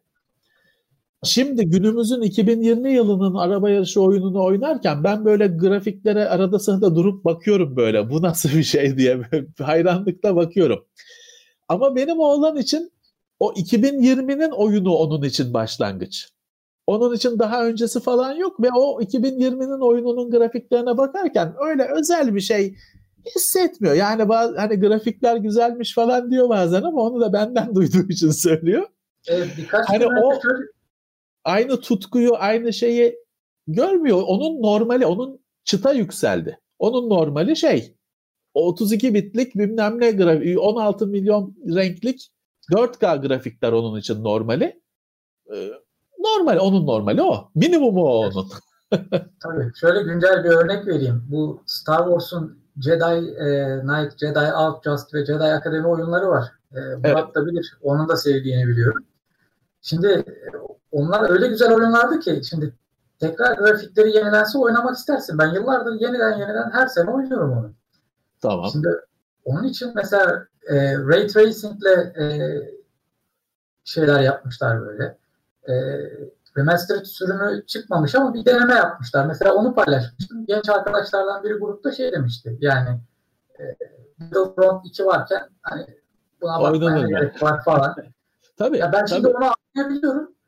E, çünkü benzer yaşlardaki arkadaşlar benzer tepkileri veriyorlar. Yani e, belli bir Tabii. grafik kalitesinin altında şeyler gördükleri zaman bununla uğraşmaya da gerek var e, diye Tabii. Şimdi normali değişiyor insanın. Ben hani yine böyle çocuklu falan bir örnek vereyim. Benim yine benim çok aydınlatan bir şeydi. Ee, şimdi biz zamanında işte radyoyla büyüdük. Televizyon sonradan geldi. Walkman bizim için büyük bir lükstü. Bir çağdı. Ee, özel müzik dinliyorduk. Ümit Hocam dondu kaldı. Çok bayıldı. bayıldı. Hay Allah. Ülkeler o şimdi. İşte e, ha şimdi ama mesela işte bizim çocuklar için klipsiz müzik anlamsız bir şey. Kesmiyor onları. E, çünkü sadece müziğin getirdiği uyarım kesmiyor, şey yapmaya çalışıyor. Yani o müzik varken başka bir şey daha yapmak ihtiyacı hissediyor. Biz dinliyorduk. Hı hı. Heh, geldin hocam. Geldin ba- hocam. Bağlantı maalesef kötü. Kusura maalesef, maalesef. Hocam şunu diyordum. Bizim hani bizler radyoyla büyüdük. Televizyon geldi hayatımıza. Walkman geldi. İşte kendi müziğimizi dinledik. Büyük bir keyif aldık falan. Ben mesela işte bizim çocuklarda şimdi şunu görüyorum. Sağ klipsiz müzik kesmiyor. Benim çocuklar çok küçüktüler. Böyle evde bir şey radyodan falan müzik çalınca televizyonun önüne geçip beklemeye başlıyorlardı. Görüntünün gelmesini bekliyor. Çünkü o müzik onun için görüntüsüyle olan bir şey. Ve şey kesmiyor. Sadece müzik tek uyaran olarak kesmiyor. İlla bir görüntü gerekiyor. Ee, dedim normal hani onlar için şey bu. Ee, zaten evet, şimdi yani dikkat edersen otobüste şeyde dikkat et birçok genç müzik dinlemiyor, izliyor. Klip izliyor. Biz, biz, zaten. Ha, biz Walkman nesliyiz. Ee, şey değişiyor işte hani minimum değişiyor bir anda. Normal değişiyor. Standartlar değişiyor. Normal. Şey olmayan biz mesela internetin özgür olduğu devirde interneti gördük. Hani her şey açıktı işte bilmem ne. Ee, şimdi o yüzden böyle internete bir cendere geldikçe biz isyan ediyoruz. Ama hani her siteye işte izinle bilmem neyle girilen bir internetle tanışmış gençler interneti öyle zannedecekler. Normali öyle zannedecekler.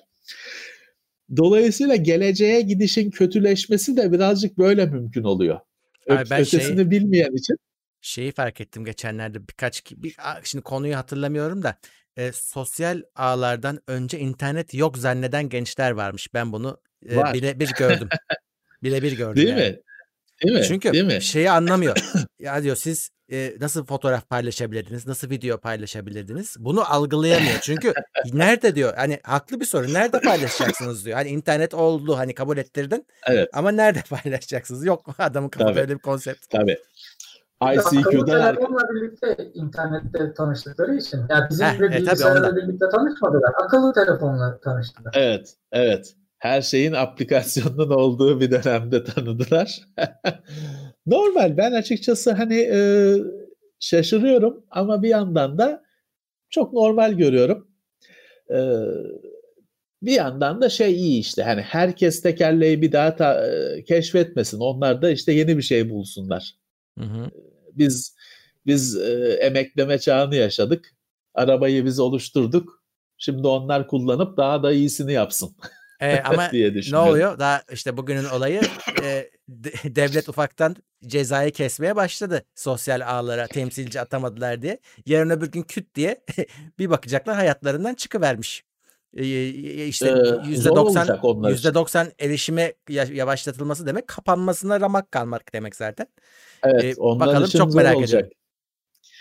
On, e, şimdi bazen şeyi bilirsiniz. Bilgi, bazen internet falan kesilir. Bilgisayarın başındayken şey deriz. Ya ulan hani internetsiz bilgisayar ya. hiçbir işe yaramıyor gibi gelir ya. Onlar için de Facebook'suz şey sosyal ağsız bilgisayar, telefon korkunç olacak. Ümit hocam dondu mu? Düştü mü? Evet ama güzel dondu belli olmuyor. o aslında sesi gelse böyle görüntüyü tutabiliriz. Ee, Murat zor olacak şey ya. Hani e, evet hani internet ne işe yarıyor ki diyecekler. Evet. E, Öyle bir durum olursa. Bu firmalar bu cezayı yedi. E, ödeyecekler mi? Hayır büyük olasılıkla ödemeyecekler. Ya çünkü e, küçüğünü ödemeyen büyüğünü öder mi? Hani daha giderek büyü, büyüyecek o ceza. Birkaç tane kademesi ya var. Onlar bizi bizi bağlamıyor o ceza. Ümit hocam bu ceza kesildi bugün biliyorsun evet, sosyal evet. ağlara. Ee, büyü, evet hani bunlar o firmalar bizi bağlamıyor sizin kararlarınız falan beklentisinde herhalde ama sonra işte yavaşlatma engelleme gelince ee, şimdi tabii kullanıcı da kullanıcının da umurunda değil çalışıyor ya hani ceza hmm. meza onun umurunda değil ona gelmedi ceza. Ama işte yarın öbür gün yavaşlatma, engelleme falan engelleme lafı geçmiyor galiba. Yok, yavaşlatma, yok, yavaşlatma var değil mi? %90 band genişliği. %90'a kadar. Evet. %90 müthiş. Hani %90 yavaşlamayı hissedersin. Abi mutlaka. şöyle söyleyeyim. Şöyle söyleyeyim. Çalışmaz. Ee, ee, mesela olay biz daha önce YouTube'un yasaklandığı zamanı Elemental ile birlikte Tekno Seyir'de yaşadık. Bizim evet. izleyicimiz etkilenmiyor gözüküyordu istatistiklerde. Çünkü onlar biliyorlardı nasıl aşacaklarını, DNS'i falan. Bizimkiler DNS biliyordu. değiştirmeyi falan biliyorlardı. Biz ama öğretmedik. Onlar biz biliyordu. Öğretmedik. Evet. E, ama şimdi şöyle bir fark olacak. Şimdi o zaman yayıncılık böyle değildi. Yayın yapmıyorduk işte. Şöyle bir yayın yoktu. Şimdi benim Tabii. YouTube'la bağlantım %90 azalırsa bu işin bir de upload tarafı var. Ben bu yayını 5 megabitle yapıyorum. Ben bu yayını bu yapamayacağım. Bu şey biter. Bu, bu canlılar falan biter. Evet. Teknik olarak biter. Bizim keyfimizden değil. Teknik o imkansızlıktan bu canlı yayınlar falan biter. Hepsi biter. Herkes hisseder etkisini. Evet. Herkes Ve hisseder. Bu yapılana kadar da ben hiçbir şey olacağını düşünmüyorum. Yani o cezaların falan ödeneceklerini ben hiç zannetmiyorum. Evet herhalde yaşayıp göreceğiz. Evet yaşayıp göreceğiz. Ha belki bilmiyorum evet. istenen de o mu o ayrı konu da hani e, hani bir şekilde kılıfına uydurup bunlara bir seslerini kısmak mı o da ayrı bir mesele. O başka bir konu. Ama e, sonuç itibariyle e, şu ana kadar yani biz şey, ben bu kadar olduğunu bilmiyordum. Hani bazı konuşmalar oluyordu. İşte arka kapıda konuşuyorlar, ediyorlar. Hani siz görmeseniz bile diyenler evet. vardı. Ama demek ki öyle bir şey yok ki ceza geldi sonunda. Öyle değilmiş. Öyle değilmiş. Evet. Bilmiyorum. Bilmiyorum. Hani e, bu ceza kesildi. Şimdi aslında tabii ki Murat şey diyebilir adam. Hani şimdi Zimbabwe hükümeti teknosiyere ceza kesse bizim ne umurumuzda olur. Ama biz orada faaliyet göstermiyoruz. Evet tabii. Biz orada yokuz.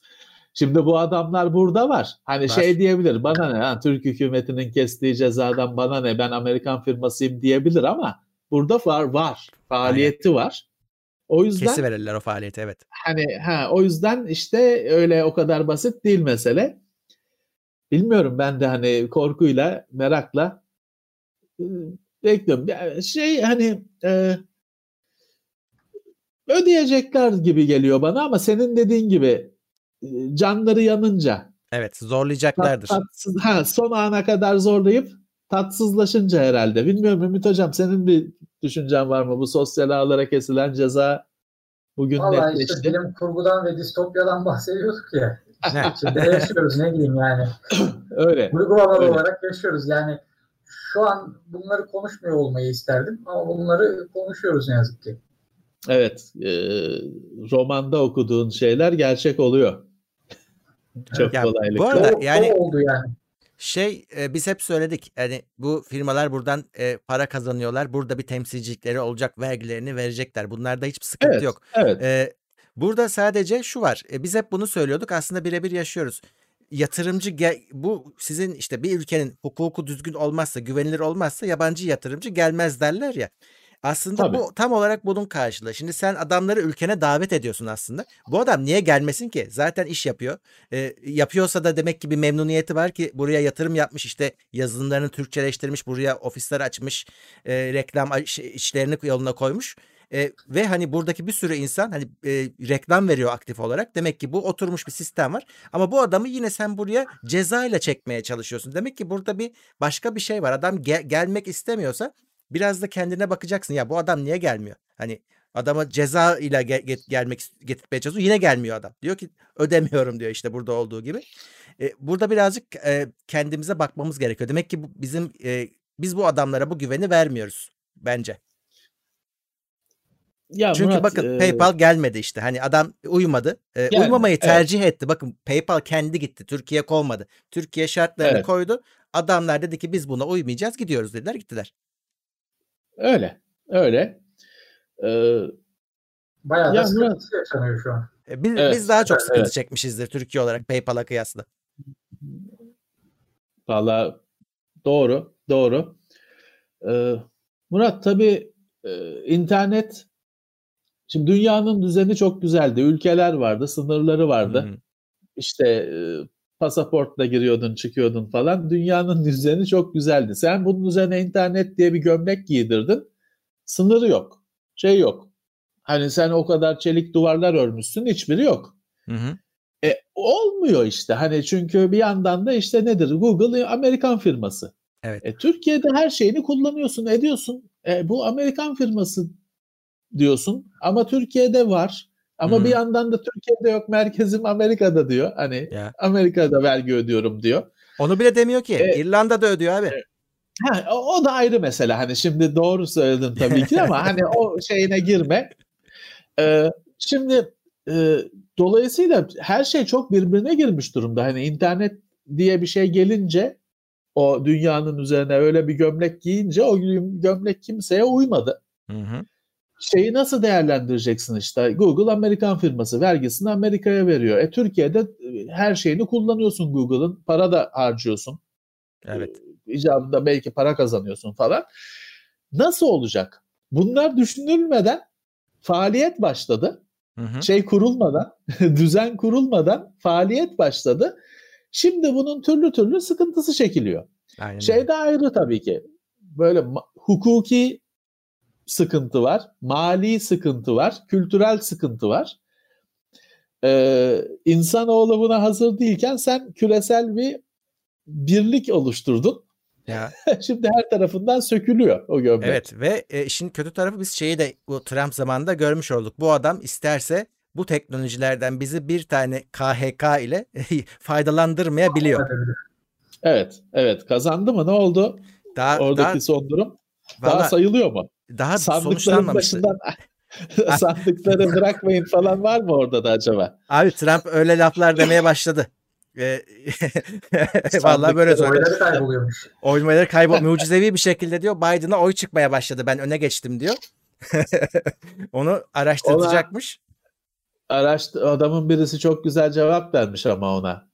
Diyor ki sen diyor şey dedin insanlara gidin oy verin dedin şeyler Biden'ınkiler diyor postayla verdiler hastalık var diye. Aynen öyle. Şimdi şey diye isyan ediyor çünkü Trump bu postadan açıldıkça şey çıkıyor Biden çıkıyor. Biden çıkıyor evet diyor. Biden'cılar çünkü diyor onlar postayla verdi seninkiler sandığa gitti. Çünkü maske bilmem ne de takmıyorlar ya. Hmm. Yok çünkü hastalık. seninkiler diyor hasta şeye gitti. Senin yüzünden diyor sandığa gittiler öbürleri postayla verdi o yüzden postadan o çıkıyor. Ya. Bakalım. Bir de, bakalım abi şey o kadar yakın ki e, e, bizdeki mazbata olayına döner iş. Ben sana söyleyeyim. Değil mi? Değil mi? Vallahi bilmiyorum Murat. Ben ben açıkçası rahatım çünkü şöyle hangisi kazansa biz kaybediyoruz. O bir şey değişmiyor. Bu film sloganı gibi oldu ama hangisi kazansa benim şeydi. Biden da Türkiye'nin yararına olacak birisi değil. Trump da zaten değil. Neler yaptı? Tweetleriyle, mıvitleriyle bile taciz etti, zarar verdi. Ben biz anca seyrediyoruz. Şeyimizi, celladımızı e, seyrediyoruz. yani yoksa şey değil ki hani ikisi de Türkiye'ye e, sen Türkiye'sin elsin abi hani hmm. o, o kendi derdinde sen elsin onun için. Adam iki tane tweet atıyordu seni şey alt üst ediyordu. Öyle. Dolar kuruna. He, normal hiçbiri. Kimse kimseye dost olmak şeyinde değil. Ortak çıkarlar var sadece. Ha şey tabii olur. Canım. Yine bir ortak çıkar olur. En baba kanka olur. Tabii, Ama tabii. boş iş, işler bozulur. Parayı verdik, uçağı alamadık. Parayı da alamadık. Evet. Biden belli işte, değil. Biden Türkiye için kötü olacak diyorlar da işte senin dediğin gibi biz uçağı Trump'tan alamadık. Heh, parayı verdik, uçağı alamadık. Ya. Parayı da alamadık. Başkaları uçuruyor, bakıyoruz biz. Bizde evet. de olsa diye bakıyoruz. Biden olsa farklı mı olacaktı? Başka türlü bir kazık olacaktı Heh. onda da belki de. Tabii evet. canım, tabii tabii. ya diyoruz ya devlet devlet başka bir şey. Devletin stratejisi başka bir şey. Bu adamlar gelip geçici yani. Bence şu anda en heyecanla bekleyen sonucu Huawei. E, değil mi? Değil mi? Onları çok ilgilendiriyor çünkü bu. Tabii Çin'le nasıl ee, alacak araları göreceğiz. Orada tabii, şeyi anlayacağız. Tabii. Yani bu iş Trump'tan mı bozulmuş yoksa devlet kararı mı? Şimdi belli olacak. Evet, evet. Şey olmayacaktır Murat. Şimdiye kadar yani Amerika polit- hükümetini, politikasını biz burada uzaktan seyrediyoruz ama hangi başkan gelince bir öncekinin yaptığını bozmuştur ki? Var yani. mıdır öyle bir şey? Sanmıyorum. Hani öyle 180 derece gemiyi çevirecek o kadar olmuyor. Kozmetik değişiklik. Daha çok daha çok kendi ülkelerinin içindeki politikaları değiştirebiliyorlar. Heh, evet. Evet. Hani dümeni 10 5 derece 10 derece sağa sola çevirir belki ama gemiyi hmm. 180 derece geri döndürecek değil. bir şey yok. Bugün e, şey geldi savaşı Ar- Arabistan'da şeyde Irak Bush başlattı. Bush'tan sonra gelen hiçbir şeyi değiştirmedi yani. Ne oldu? Obama e, ne yaptı? Yine savaşlar sürdü. Saldırganlık sürdü. Başka rakip partiden olmasına rağmen. Huawei konusunda da herhalde öyle büyük bir fark olmaz. Yani herhalde herhalde. Şey herhalde. biter belki. Bu işte böyle bu fevri tavırlar işte Heh. tweetler müvitler belki değişir. o çünkü biraz garip bir devlet yönetimi alışkanlığı. Evet tweet görmeyiz Ama... belki. Tweet, ben Biden'ın Twitter kullanmayı bildiğinden de çok emin değilim de Trump yine kendi atıyordu. Ama şifreyi de çaldırdı Şifre daha geçen hafta. Şifreyi çaldırdı daha geçen hafta. Ee, ya orada enteresan bir durum var. Görmüşsündür belki. Ya Biden'a bakınca iki yaş fark varmış. iki yaş büyükmüş Biden Trump'tan. Trump onun yanında genç gözüküyor. Biden her an gözü toprağa bakan bir adam gibi gözüküyor şu an. Ve e, de, deni, deniyor ki e, şimdi orada bir, başkanın başına bir iş gelirse işte vice president hemen başkan oluyor. Onun yerine başkan geliyor. Başkan oluyor. İşte orada onun ikincisi aslında o onu geçiş yapacak. O bir tane e, Kamala Harris diye bir kadın var. Rakiplerdi. Ben de ona şaşırıyorum. Abi bunlar e, adayken birbirlerine saydırıyorlar. Sonra gidiyorsun adamın vice president'ı oluyorsun bir anda. E, saydırdığın adamın yanında çalışıyorsun. E, işte ona geçecek aslında. Hatta Trump şey diye korkutuyordu. Bakın kadına geçecek şey diye, devlet diye. Vallahi ne bileyim Murat hani adamların sistemi şeyi farklı. Genelde tabii şey çok yaşlı oluyor. Hani Amerika'da başkan adayı falan yaşlı oluyor. Gerçi onun da şey vardı. Bir McCain diye bir amca vardı, dede vardı. He, o evet. bayağı yaşlıydı. Onu zaten hani bu ne ya falan dediler. Kazanamadı. Ama orada işte genç gözüken bile aslında bayağı yaşlı oluyor. Tabii. E, ne olacak? Herkesin o çok sevdiği Bernie Sanders da çok yaşlıydı. O aday değil mi? O yok o şey. O adaylıktan elendi. E, aday ha. olamadı. İşte e, Biden aday oldu. Ha, ben onu ben onu aday olacak hatta belki kazanacak falan zannediyordum. Yok, Demek ki olmadı. onun şey bile olmadı. Adaylığı bile olmadı. Evet aday olamadı. Allah bilemiyorum. Acaba herhalde cuma günkü bizim yayına bir Amerika'da bir karar tabii, tabii. vermiş olur mu? Sayım bitmiş olur mu? Ee, yarın şöyle bir tane bir tane yanlış duymadıysam e, Nevada e, sayıyormuş ama söylemiyormuş. Niye bunu yaptığını bilmiyorum. Yarın açıklayacağız demişler. E, o yüzden Nevada'da, yarına kalacak. La, Las Vegas. Las Vegas kumarhaneler. Area 51, 51, uzaylılar. Hepsi her fantastik şey Nevada'da. Hmm. Çünkü Ama çöl. Evet. Ee, şey e, itiraz olayları devam edeceği için hani yüzde yüz seçim yapıldı bitti işte şu başkan oldu denir mi?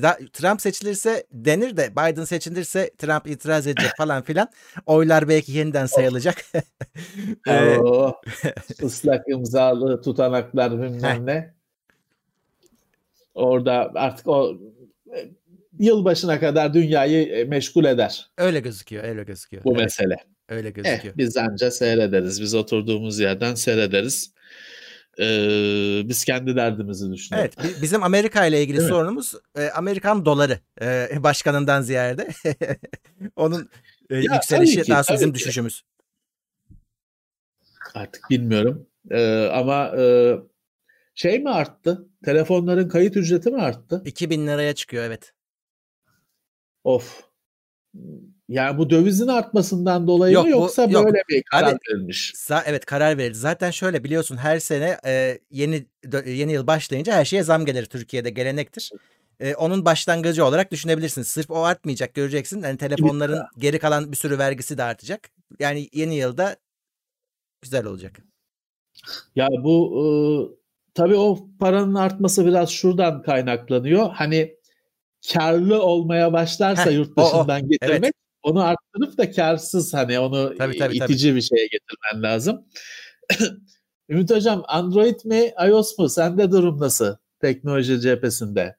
Valla ben yıllarca Android kullandım. En son telefonum aniden bozulunca e, iOS'a geçtim. Tamam. Hangisine?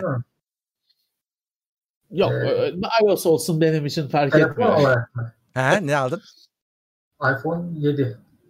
7. O. Evet. Ama e, bunu Ama, yeni mi aldın? Yeni aldım. İlginç. Ya 7. O, e, var değil mi? Hani yeni yeni olarak var. İşte satılıyor. Tabii, Tabii var. E, ilginç bir şey. Ama Apple şey değil değil mi? Bilgisayar Windows ya da Linux. Apple değil herhalde. Yok bilgisayar e, normal Windows. Tamam evet. daha dönüşmedin Ruhumu satmadım Daha geçmedin tamam ama ilk adımlar atılmış. Peki nasıl görüyorsun? Bak yıllarca Android kullandım dedin. Şimdi iOS'a geçmiş biri olarak nasıl görüyorsun? Valla Aradığın bir şey var Özellikle mı? bu ayarlarda farklı bir yapısı var. Yani e, Android'de böyle ayarlar e, her uygulamada farklı gibi böyle ama iOS'ta standart bir yapısı var. Mesela o çok hoşuma gitti. E, genel kullanımı stabil. E, genelde kilitlenmiyor, çok fazla ısınmıyor. Yani benim çok fazla ön vardı e, Apple telefonlara karşı. O epey bir yıkıldı diyeyim. Hmm, deneyim olumlu yani. Şu kadar olumlu. Güzel. Güzel. Ee, o ayarların ortaklığı falan deyince benim aklıma Windows Phone geldi. Mesela orada da e, yok olan telefon. Bir, evet, evet, bir şey vardı. Bir e, bugün hala Android'de bulamadığım bildirimlerin yönetiminde falan bazı iyilikler vardı. E, ama işte yetmedi kurtarmaya demek ki. Ya evet, şey olunca e, ekosistem aslında işte hani e, Apple'ın cihazı üzerinde, ekosistemi üzerinde büyük bir kontrolü var.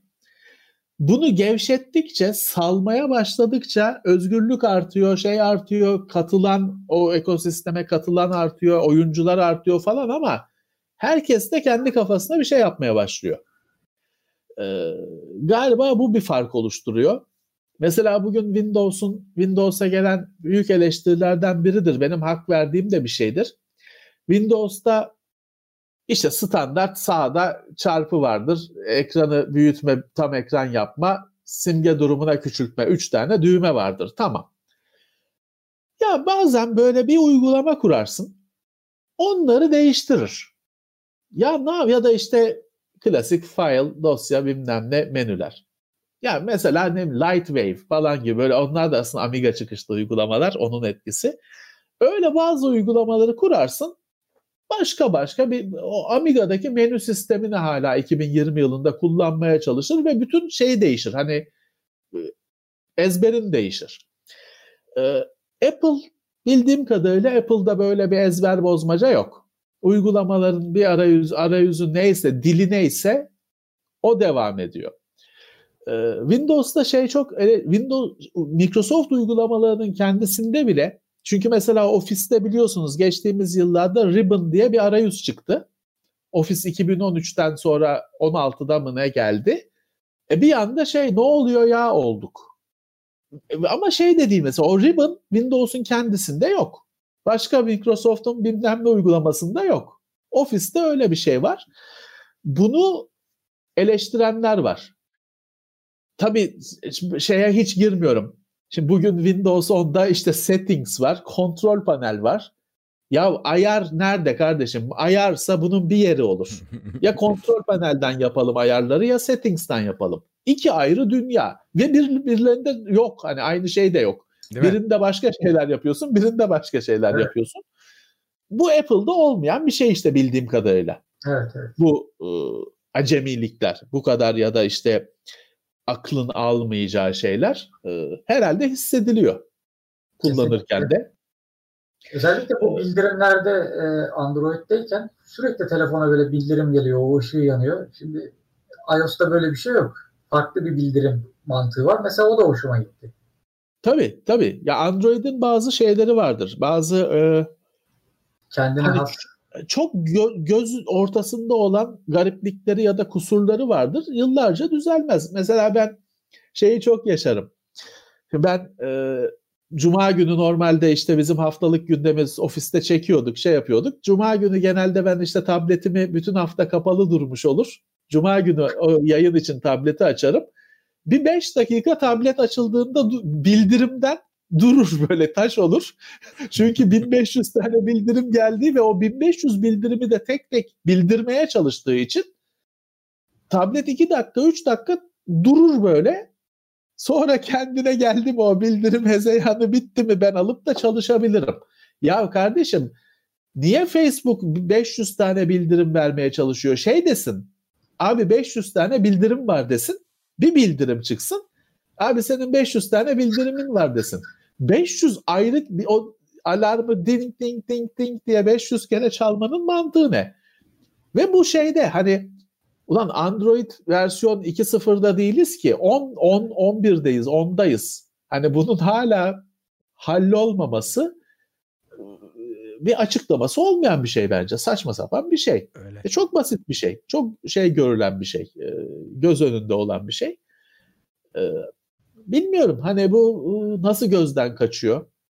Ya da bu biz e, Ümit Hocam Murat'la şeye çok takılırız. Şimdi oyunlar biliyorsun günümüzde her oyun büyük bir proje haline geldi. Sinema filmi büyüklüğünde milyon dolarlık bir iş haline geldi. Bu oyunlar çıkıyor. 70 dolar fiyatta satılıyor. Sonra bakıyorsun ilk günden oynanamayacak kadar büyük hataları var. Ee, biz şeyi çok sorgularız. Ulan hani bunu bir de he, yok şey anlatırlar ya efendim onların profesyonel testçileri var. Adam geliyor da oyunu test ediyor, not alıyor, oynamıyor sakın ha oynuyor zannetmeyin. Deniyor işte aynı şeyi, aynı kapıyı yüz kere açıp kapatıyor oyunda bilmem ne. Ulan o kadar şey adam şey yok. Oyun başlamıyor, oyun açılmıyor. Kapıyı açmayı bırak, oyun başlamıyor. E siz bunun neyini test ettiniz? Biz bunu çok sorgularız. Bazı cihazlardaki kusurlar da işte bunu düşündürüyor. Ya hiç kimse mi bakmadı bunu? Hiç kimse mi denemedi? ya da görmüyor. Öyle valla. Ee, bir distopik şeylerden birisi de bu. Hiç iyiye gitmiyor. Cihazlar bilmem kaç gigahertz'e çıksa da e, deneyimimiz ya da bizim beklentimiz mi artıyor? E, o acaba? Da olabilir, o da olabilir. Ya distopik dünyalarda bir de şey bu eğlence kısmı hep şeydir ya böyle bir çeşit VR deneyimi gibi olur genellikle. Takarsın bir şeyi kafana unutursun gerçek dünyayı. E şimdi evet. olmadı ama hani VR'da o e, gelişmeye devam ediyor. Hala vazgeçmediler. E, bir şekilde varlığını ve gelişmesini sürdürüyor. Vallahi bilmiyorum. Ümit Hocam senin VR deneyimin oldu mu? Nasıl oldu? Nasıl değerlendirdin? Şöyle 90'ların ortasında e, liseye giderken ben bir tane VR gözlüğü aldım. Tamam. O zaman bayağı da bir para vermiştim. Ben onu çalıştıramadım. Çalışmadı bir türlü yani. Bir yazılımsal sıkıntı mıydı neydi e, bilemiyorum. Daha sonra da tekrardan denemedim açıkçası. E, yok yakın zamanda denedim aslında. İki sene önce denedim. Bir fuarda denemiştim. Tamam. Bana görüntü e, olarak çok şey gelmedi böyle. Hmm, hani böyle kendi içine çekecek, orada kendini kaptırabileceğin yoğunlukta bir atmosfer e, oluşturmadı bende. Daha, Bence daha hala VR'ın e, zamanı var. Ya e, biz e, teknoseyirde VR teknolojilerinin gelişimini iyi takip ettik. E, cihazları da deneyebildik. Sonra bir ara oldu. O uzun aradan sonra geçen sene miydi Murat? Oculus evet. Quest miydi? Cosmos muydu? Neydi bizim? Gelen. E, Cosmos Yok HTC. Yok HTC, HTC, HTC, HTC geldi. Cosmos. Cosmos'tu galiba. Cosmos olması lazım. Ee, büyük bir şey gördük. Evet, hani Cosmos. E, büyük bir atlama evet. olduğunu gördük. Ama hala tabii her şey hani böyle bir gözlüğü taktım dünyadan ayrıldım. O rahatlıkta değil. Ama ilerleme çok gözle görülür şekildeydi. Ee, ama hala işte ağır bir başlık, e, kalın bir şey, kablo, kablo her ne kadar tek kabloya inse de hala bir kablo. Eskisine göre daha az uğraştıran kurulum ama hala bir kurulum, bir kutu falan. Ee, henüz o kablosu bilmem nesi o kadar çile çektirtiyor ki öyle dünyadan ayrıldım başka bir şeye girdim olmuyor. Bu şeye benziyor biraz. Hani şey derler ya akvaryum huzur verir bilmem ne dinlendirir. O sadece başkasının akvaryumu için geçerli. Sen sahibi sensen hiç huzur vermiyor. Çünkü sen hep bakıp şey görüyorsun işte şu lepistes yine hastalanmış. Şuraya da yosun olmuş. İşte çöpçü balığı çöpleri toplamamış falan. sen bakınca hep sorun görürsün. Stres daha da stres ıı, bunalım olursun. Başka birisinin bakımını yaptığı falan akvaryum keyiftir. Evet. Ama işte VR'da da ulan bunun kablosu mu takıldı? Şimdi ah ayağım takılacak da yere kapaklanacağım. Bilmem de düşünmekten hiçbir zaman öyle ah uçuyorum bulutların üzerinde olmuyor ki. Frame rate mi düştü? Bilmem ne bizim gibi hasta adamların derdi. Ekrandaki görüntü mü karelendi? Bilmem ne. Bunu düşünmekten uçamıyorsun ki gökyüzünde. Yine ama şey yapmıştık. Bayağı bir e, keyifli bir iki oyun, oyun oynamıştık. Evet. Ya e, insan hani oturup kendi normalde klavye mouse'la oynadığı oyunu orada görmek istiyor. Göremiyorsun tabii ama o, o, o dünya için tasarlanmış oyun da keyifli oluyor yine canım. Ya teknolojinin Murat aradan çekilmesi lazım. Heh, Senin evet. e, o bulutların üzerine çıkıyorum demen için sen şimdi orada bir de belki bizim kusurumuz işimizden ötürü sen oradaki pikselleri görüyorsun işte diyorsun ki kare hızı düştü diyorsun falan. Bunun aradan çıkıp senin sadece işte orada deniz altındaysan deniz altındayım ha işte sularını geziyorum falan girebilmen lazım. Onun içinde o başlığın falan varlığını hissettirmemesi lazım. Çıkması lazım. Şey demiştin ya Levent abi bu işte yazılımlar e, beklentilerimizi karşılamıyor. Aynı şey VR için de geçerli. Galiba. Yani, teknoloji de yani birçok kategoride donanım olsun, yazılım olsun e, artık 10 yıllar geçti aradan. İnsan şöyle bir beklenti içerisinde oluyor. Televizyon nasıl? Basıyorsun çalışıyor. Evet. Sen bunu 365 gün bas çalışır. Hiçbir zaman bir problem yaratmaz. Pratik evet, bir alettir. Evet. Evet. Sen herhangi bir teknolojik aleti kullanırken de aynı pratikliği ve aynı stabiliteyi bekliyorsun. Doğru, doğru. Doğru Ama ve basitliği. Aynı basitliği, aynı evet. stabiliteyi bekliyorsun, bulamıyorsun. Doğru, doğru. Bugün benim çok kafaya e, taktığım bir örnektir, çok verdiğim bir örnektir. Bugün bizler için hiç iş olmasa bile bir döküman bastırmak o kadar çok iş ki, o kadar karışık ki. Şey yapmaya kalksan, hani kılavuzunu hazırlamaya kalksan anlarsın. O kadar çok mesele ki. Ama mesela televizyon çok güzel bir örnek verdim. Mesela bugün hep bizim teknoseyirde de bahsettiğimiz şeyler, bab, nineler, dedeler televizyonu kullanamıyorum diyen yok. Televizyonu kullanır hepsi. Açar seyreder. Kanalı da değiştirir. Sesi de ayarlar. Televizyona şikayet de etmezler. Heh, bu kolay şey kolay. E, bu güzel. Ha kanalı ayarlamayı belki beceremeyebilirler ama onu ben de yapamıyorum. Uyduysa hele ben de yapamıyorum. E, şey olmuş demek ki süzülmüş gelmiş ve artık bir şeye oturmuş. Hani gayet işte düğmesine basıyor kullanılıyor. Evet, evet. Şey var mesela Ümit Hocam ben çok hoşuma gidiyor. Ben e, kendi annem için ısmarlayıp getirmeyi düşünüyorum. E, yaşlı kumandaları var. Şimdi kumanda televizyonun kumandasında 50 tane düğme var ama genelde hani 47 tanesine falan hiç basılmıyor. Şey yapmışlar. Yaşlı kumandası yapmışlar. Sadece ha power, kanal, şey, ses. Şöyle Dört ufak düğme. herhalde. Ha, öyle ufak bir şey. Dört düğme mi beş düğme mi ne? Power, kanal, ses. Tamam. Ne güzel. Ne güzel. Ee, şey lazım. Te, hani e, artık şeyde değiliz. Mesela televizyonda genelde görüntüye bakıyoruz. İşte oradaki bilmem ne VR'daki gibi pikselin bilmem nesi falan. Bir kusur olmadıkça derdimiz değil. Televizyonu bir bilgi alma cihazı olarak işte eğlence, seyretme cihazı olarak kullanıyoruz. Bilgisayarın daha çok yolu var o konuda. Bence daha da hani bu basitleştirmeye çaba harcanması lazım. Vallahi abi ben işte babam bilgisayarı laptopta kullanıyor. Şeyi fark tamam. ediyorum yani Firefox kullanıyor mesela başka bir şey Chrome kullanmıyor. Ee, onun e, bir update etmesi bile adamı kilitliyor. Ya acaba yapsak mı? Çünkü bir şey soruyor sana. Yani tarayıcı sana evet. bir şey soruyor. Yeniden başlatayım mı diyor. İşte sekmeleri kapatayım mı diyor bir şeyler diyor. Orada kopuyor. Diyorum ki öyle bir şey Tabii oldu mu? Ekrana evet. kutu geldi mi beni çağır diyorum. Sonra anlatıyorum ama o unutuyor sonra çünkü o, o uyarı bir daha bir ay sonra geliyor mesela. Ya o tabii, uyarılar tabii. orada bir şeyler tabii. demesi onları kilitliyor. Tabii. Bir yaşlılara bir de çocuklara bakmak lazım aslında. Hani ne yapıyorlar? Nerede takılıyorlar? Ya da işte neyi yapamıyorlar? Ee, oradan bence çünkü biz zehirlenmişiz hani biz yapıyoruz. Sorun çıkınca da çözüyoruz. Aynen. Biz de dikkate almaya gerek yok bizi e, daha çok kişiye erişmesi için teknolojinin e, böyle pürüzlerinin ortadan kalkması lazım. Ya ben Yapay şey zeka abi. falan da bunu çözmeli. Evet kesinlikle.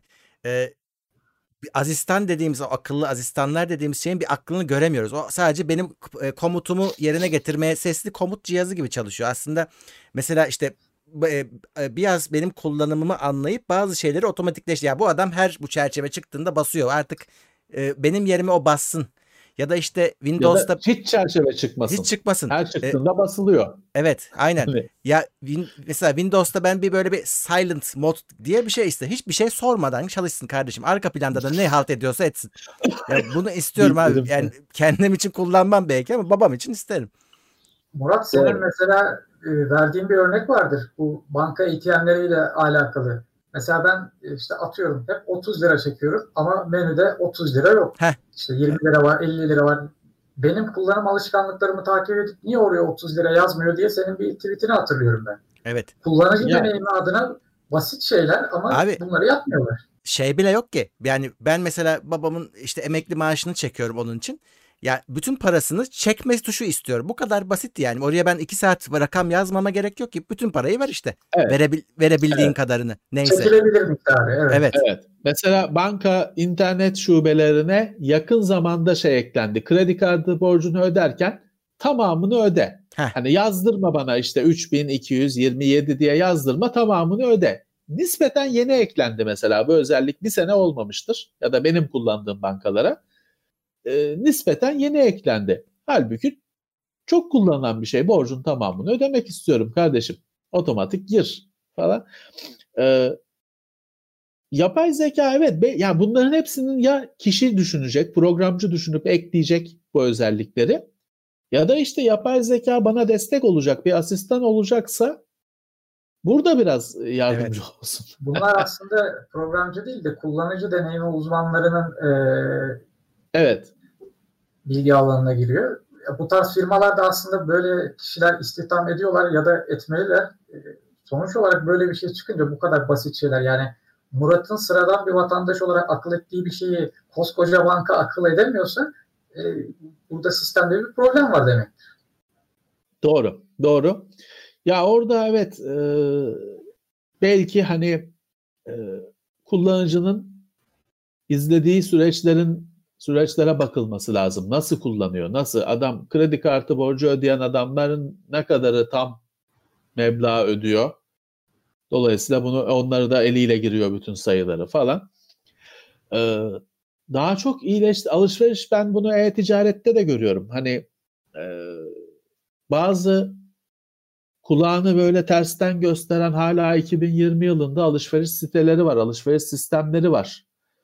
Ee, daha yakın zamanda bir bir ev, ev için yapı malzemesi falan bir şey alıyordum böyle nispeten küçük bir firmadan alıyordum. Bir anda şey ortaya çıktı. Sepete koydum ürünleri bilmem ne seçtim adedini ayarladım falan filan Hı-hı. siparişe bastım. E şey çıktı parayı yatır. Online kredi kartından çekim mekim yokmuş. Bize şuraya havale et. E, paket orada sepet hazırladım. Adres girdim falan her şeyi yaptım. Meğer şeymiş hani telefonla açıp sipariş verseydim daha hızlı olacakmış. E bize şey ver. Bize sipariş şey havale yap. Havalenin bilmem nesini bildir. Onları da yaptım. Çok istediğim bir şeydi. Aradığım bir şeydi. Sabahın köründe telefon geldi. Ya Levent bize sipariş vermişsiniz ama bizde yok o mal. E, kardeşim bu nasıl elektronik ticaret? Sene 2020. E, işte Çin'den mal gelmiyor bilmem ne hastalık hastalık e, o mal yok. Bana da o yaptığım havaleyi geri havale yaptılar.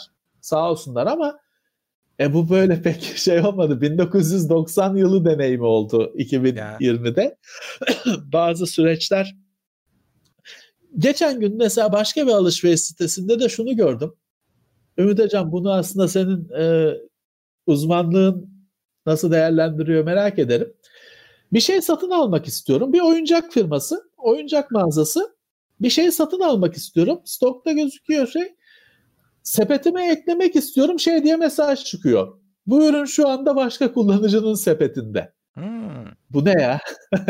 Bu ne? Şey mi bekleyeceğim şimdi? Adam alırsa hani gidecek ya da almazsa o geri mi boşa düşecek? Hani ilk kez yanlış, bir mağazada bir uygulama yani. Hani ilk ilk kez bir mağazada böyle bir şey gördüm. Anlamadım şeyi de düşünüyorum. Ulan o sepetine eklemiş olan adam ya bilgisayarını kapatır giderse sipariş vermezse ne olacak ben böyle boşlukta mı kalacağım? Neyse bıraktım gittim almadım açıkçası. Zaten sonra başka bir gün denedim. Öyle bir mesaj çıkmadı aldım. Ee, son bir tane kalınca mı böyle bir şeye yol başvuruluyor acaba? Başkasının sepetinde diye ya bu sinemada uygulanan bir şey çünkü e, sen orada işlem yaparken koltuk seçiyorsun. E, işlem bir süre alıyor. E, o adam orada bir senin seçtiğin koltuk gidebilir. Hani koltuğu sana bir süreliğine rezerve ediyor ama orada da bir sayaç var. İşte iki dakikadan geriye sayar genelde işte e, işlemi bitirene kadar sana rezerve ettim der. Belki son stoklarda öyle yapıyor olabilirler. Orada ama şey mi doğru olur? Ben o zaman o adamın sepetindeyse ben görmeyeyim. Hani bana sıfır ha. gözüksün. Çünkü şey çok hani öyle bir mesaj görmemem lazım. Şu anda bu ürün başkasının sepetinde. Ya yani o ya onun bu tarz görmeyeyim. işlemler Levent abi mikrosaniyelerle e, halledilen bir şeyler olduğu için stokta bir tane bile kalsa aslında böyle bir şey gerek yok. Kim Değil önce mi? alırsa olur yani. E, tabii. Yani adam sepet, sepetine koy. Şey nedir Ümit Hocam? Adam sepetine eklediğinde stok düşer mi? Hani adet nedir? Düşmez ama, şey ama o zaman da şey olabilir çünkü ben de sipariş verirsem işte sonra telefon sabah 9'da telefon gelip ya o kalmadı durumu oluyor. Siparişe dönüşmeyen e, şey rezerv e, stoktan düşmez. Hmm. Anladım. Ha, ama o zaman işte bir şey sıkıntısı olabilir. Son ürüne 5 kişi saldırdıysa aynı anda 4'ü işte, üzülebilir dediğim gibi yani hangisi erken alırsa mikrosaniyelerle halledilen işler bunlar. Ha, o zaman şöyle mi olacak? Ben de sepetime ekledim şey yaptım ama checkout son noktada dur evet. kardeşim olmuyor diyecek sistem. E, öyle diyecek. Evet. Demezse tamam. kötü abi. ya e, tabii şeyde çok sorun oluyor. Bir de taksitle aldığın bir şeyin ya. şeyini banka taksitle iade ediyor. Çok kötü abi. O e, çok dert oluyor çünkü şey 6 ay boyunca şeyi kontrol ediyorum ekstrayı. O para geldi mi? Her ay e, geri yatmış mı diye kontrol işte ediyorsun. Şöyle güzel bir yanı var. E, eskiden ürünlerde böyle fazla stok bilgisi verilmezdi. E, artık bakıyorum yani çok farklı sitelerde e, stok bilgisi mutlaka veriliyor. Bu da önemli olmaz. bir detay aslında. Doğru, doğru. Yani şey olmamalı online ticarette. Ismarladım ama acaba gelecek mi? Hmm. O e, ilk başlarda vardı öyle bir şey. Evet. Artık Çünkü kendi stoklarındaki ürünü göndermiyorlardı. Hmm. Farklı firmalardaki e, ürün stoklarını yansıtıyorlardı kendisi. Evet, evet, doğru. Siz satın o... alıyorsunuz, sonra bakıyorsunuz e, orada ürünün stoğu bitmiş. Gelmiyor. Benim de başıma geldi hoparlör almaya çalışırken.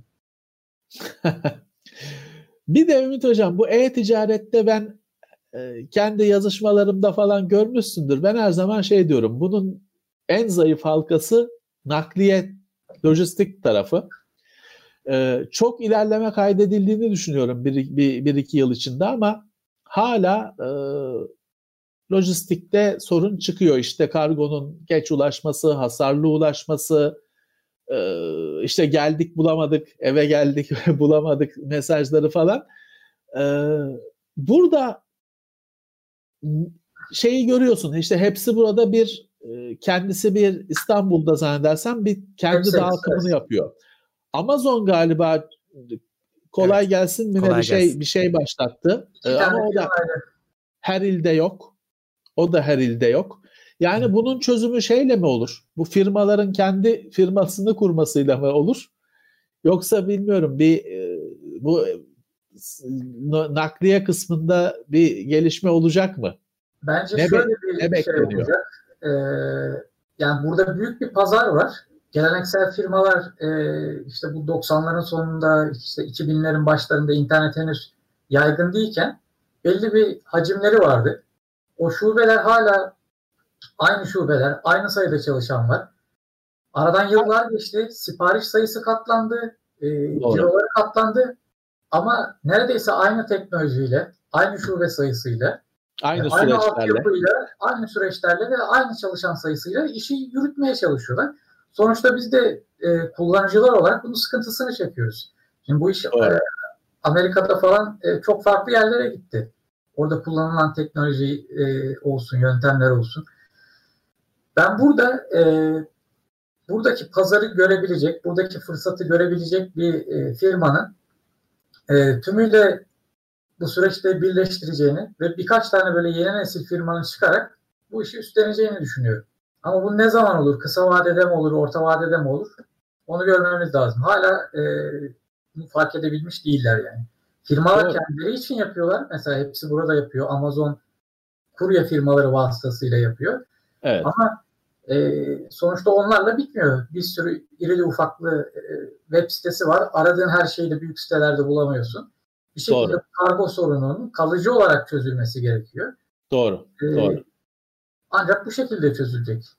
Geçtiğimiz e, şeylerde, geçtiğimiz yıllarda mesela kalıcı olmadı diye biliyorum ama mesela büyük olasılıkla belki bir bizim ülkemizdedir. Şey gibi sistemler geliştirilmeye çalışıldı. İşte benim kargoyu berbere bıraksın. Hani anlaşıyor o şeyle e, teslim noktası falan bir, bir koli miydi bir tanesi? Koliydi. Koli. İki ha şey de o hani tek de o değildi. Başka girişimler de oldu böyle işte e, senin kargoyu berbere bıraksın, şeye bıraksın. Böyle şeyler çıktı.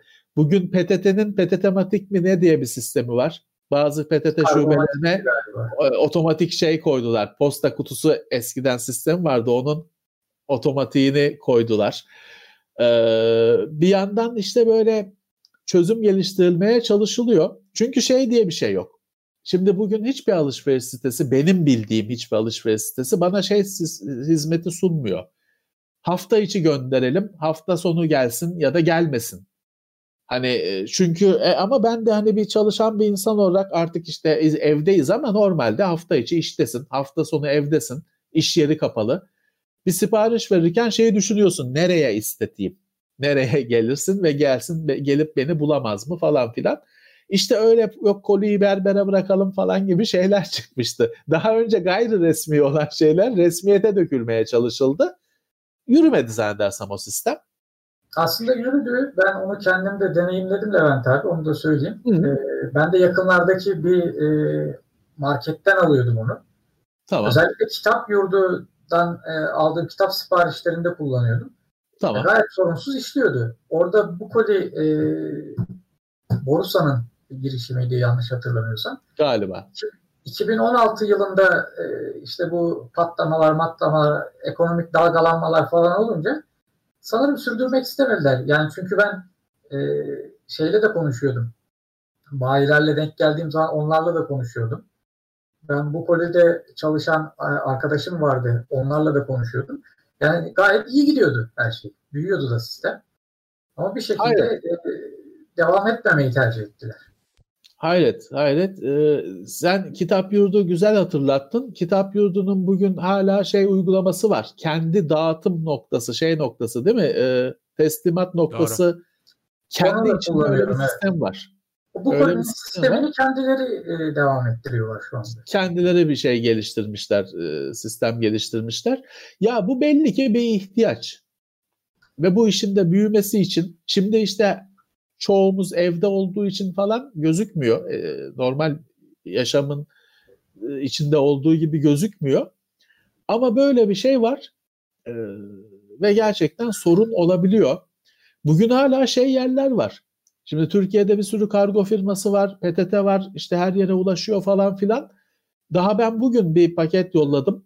Ee, Konya'da bir adrese. E, kargo firması şey dedi buraya dağıtım yok dedi şubeden alacaklar dedi. Öyle yolladık. bir an şaşırıyorsun. Ee, geçmişte de bir iki kitap hediye edeceğim arkadaş vardı. Kargo gitmiyormuş onun yaşadığı yere falan filan. Gerisi öyle durumlarda PTT kurtarıcı oluyor. PTT'nin gitmiyorum dediği bir yere daha rastlamadım. PTT işi görüyor. Onun da başka zorlukları var. Ee, belki işte e, kargo tarafında, kurye tarafında paketin bizimle iletişimi sürekli olsa bu sorunların çoğu yaşanmayacak. Mesela bu hepsi buradanın sistemini güzel yapan şey ne? Gelmeden önce diyorlar ki abi geliyorum orada mısın? Ya istersen çünkü diyorsun gelme diyorsun yarın gel diyorsun. Adam da boşuna benzin yakmıyor, zaman harcamıyor. Ee, onun için de sorun olmuyor. Yani ha tamam bu adrese gitmeyelim de şuraya gidelim. Bir telefon görüşmesi meseleyi çözüyor. Ama tabii bunu yapmak için o adamın eline bir telefon vermek al bunu kullan diye vermek gerekiyor. Ben abi bir gün ee, sordum. Ee, niye e, adam dedi ki abi dedi biraz hani ahbap oluyorsun ya çok kişi gelince. Tabii. Adam dedi ki ya bunun dedi ben seni ararsam kontürü bana benim cebimden çıkıyor dedi. Tabii cebinden arıyor. Benim de mesela şimdi postacım, kargocum işte beni arıyor, soruyor falan ama biliyorum firmanın imkanıyla değil adam kişisel telefonundan arıyor. Hani inisiyatif kullanıyor. He. E nereye kadar ha günde 100 paket bırakacak? Nereye ya. ne kadar inisiyatif? Ee, aslında bir telefon bir sim kartına bakıyor işi biraz kolaylaştırmak. Tam çözüm olmasa da. Ya şey şimdi firmaya da sorsan diyecek ya biz bunu versek adama Almanya'daki köylüsünü arayacak diyecek. Ama gün o gün değil artık her şey takip ediliyor. Yani bu yani eskiden ki, belki böyleydi ki. ama şu anda öyle bir şey yok yani. Bu bahane tabii, olamaz. Teknoloji teknoloji çözer çözer hani bunu. Ee, Sen de Almanya'ya kapatırsın. Heh, tabii, tabii, o, tabii. o da başka bir konu. Tabii. tabii. Şey yap, e, adı neydi? Hani ona o kadar çok sistem kurulur ki bunu Tabii. kontrol edilecek şey yapılacak. Ee, aslına bakarsan şey bile var Murat. E, adam kişisel telefonundan seni arıyor bir hani çözüm geliştirme amacıyla falan ama normalde biliyorsun böyle sistemlerde aslında senin bir merkez üzerinden iletişim kurman lazım. Evet. Çünkü şeyden de sonra maraz doğuyor. O birebir peer to peer ağda başka marazlar doğuyor, başka sorunlar oluyor. normalde hani bazı kurye firmalarında mesela 850'li adam arasa da 850'li numaradan sana gelir çağrı hı hı. falan. işte bunlar da zamanla oturacak da biz şu anda şeyini çekiyoruz yine. Hı hı. acısını çekiyoruz galiba. Dünyada nasıl ben onu merak ediyorum. Dünyada da gerçi şey var görüyorsunuzdur yok Amazon adam bırakıyor paketi tekmeliyor mekmeliyor hani kameradan zildeki kameradan çekiyorlar ya Vallahi Saçma de, demin sapan şeyler oluyor. izleyicimiz yazmış. Dur bakayım. Ee, neredeydi o? O heh. Birisi İngiltere'de almış PlayStation'ı. İngiltere'de direkt kapıya bırakmışlar. Geldiğinde yağmur yağmıştı üzerine diyor. olur, olur. Yani oluyor bu şey var. Ee, saçma sapan e, işler oluyor. Ama bak orada geldiğinde yağmur yağmıştı diyor. Ben geldiğimde bulamayacağım paketi bulamıyorum. O ilk damla değmeyecek bile o kutuya. Böyle bir şey olsa gidiyor. Anında gidiyor. Ee, öyle şey. Kimi bölgede de öyle şeyler var. Ee, ben şey hayal ediyorum hani, hani olumsuz taraflarını bırakıp böyle kapasite lazım olduğunda bu kadar genç işsizliğin olduğu yerde hani nasıl sen o yolda işte o şeyi buluyorsun ya e, neydi şunun adı? Aletin adı. Binip gidiyorsun para atıp. Martı mıydı? He, Martı gibi Martı. kargocu insanlar olacak böyle. Kargo var hadi gel bunu al buradan götür. Karşılığında sana para. Amerika'da öyle yapılıyor zaten. Dünyada evet Amazon kullanıyor değil mi onu? Onu Amazon kullanıyor. kullanıyor. Şey gibi Uber gibi orada. iş yapıyorsun arabanla kargo dağıtıyorsun. Ama Murat orada da şey başlıyor. Şimdi bunun bu sürecin bir güvenlik boyutu var. Evet. Hani paketin sağlamlığı anlamında, çalınmaması anlamında falan. Bak o mesela dedim ya ya görüntüler var işte paketi hmm. tekmeliyor bilmem ne. Onlar da işte şeyden çıkıyor ama genelde. O bağımsız sürücüden çıkıyor. İstihdam etmediğin adamdan çıkıyor.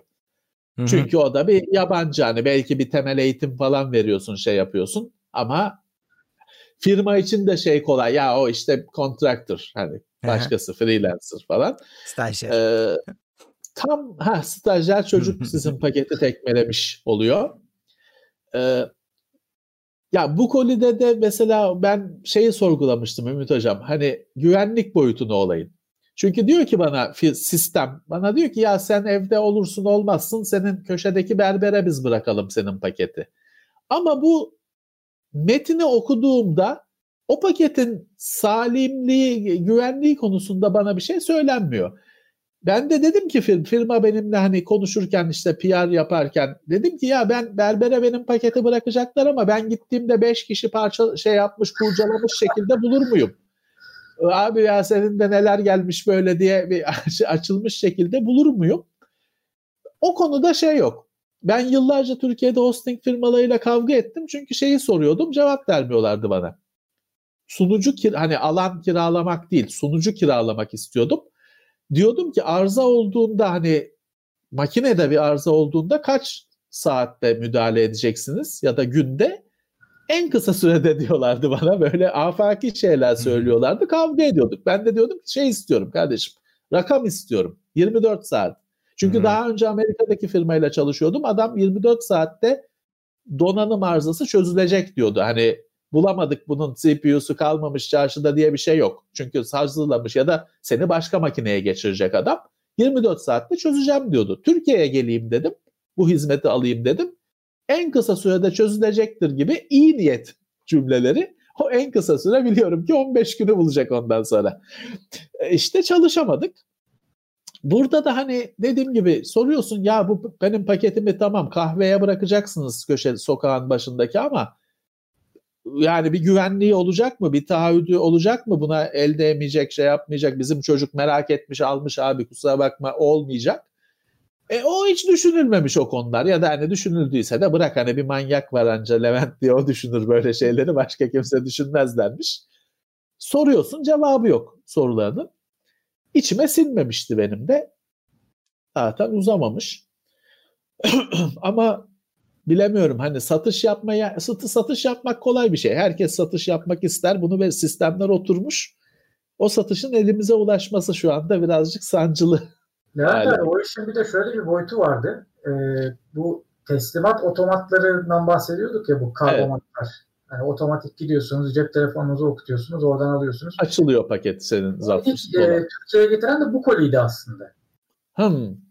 Zorlu'da şey Zorlu AVM'de böyle bir istasyon açmışlardı.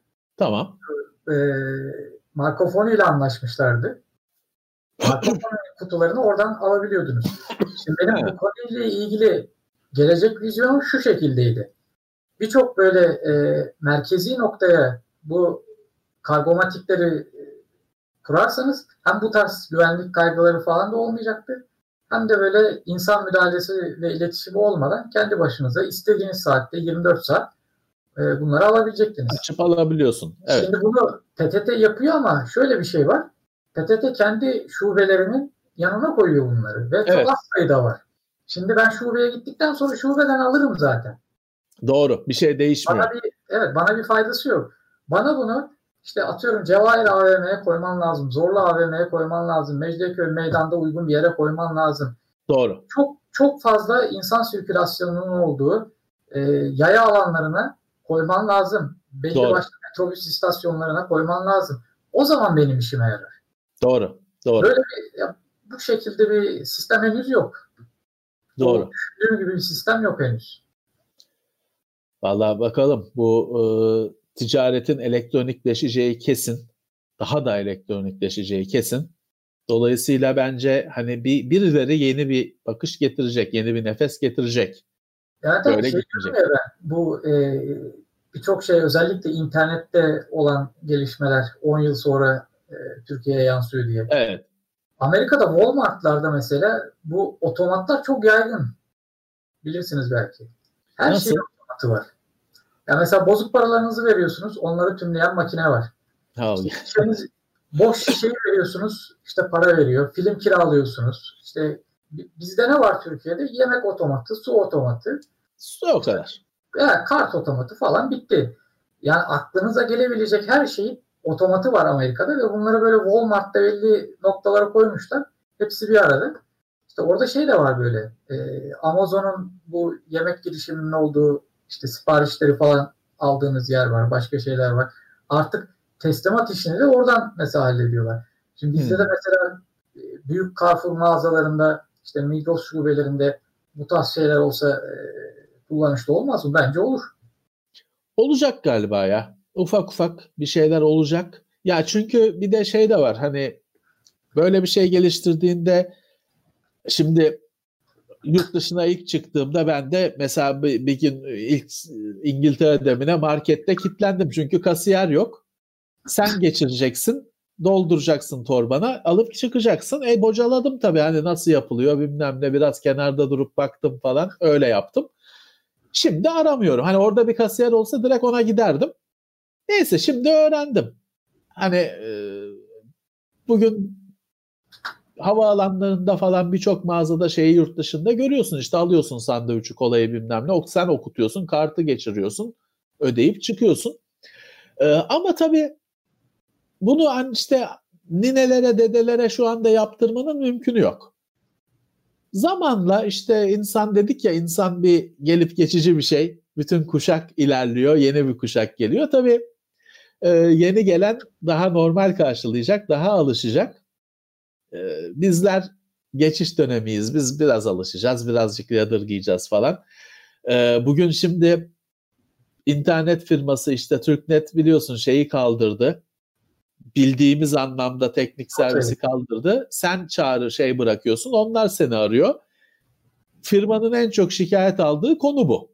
Hizmetinden falan fazla. Çünkü insanlar şey istiyor. Tabii ben de aynı şey yaşadım. Hani bir bazen bir bağıracak birini arıyorsun.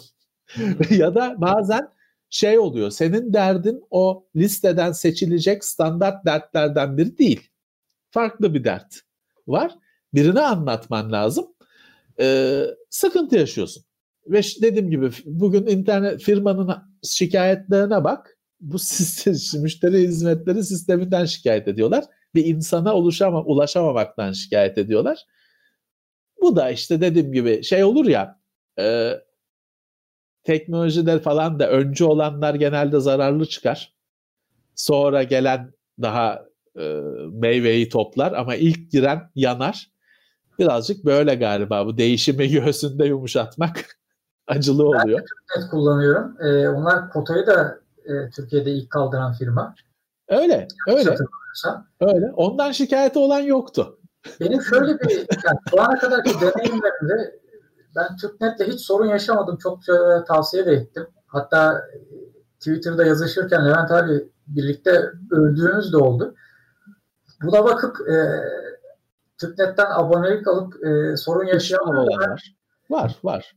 işte dert yan, yanıyorlar falan bana böyle bir şey denk gelmedi yani. Öyle bir deneyim yaşamadım. Ya bu yani.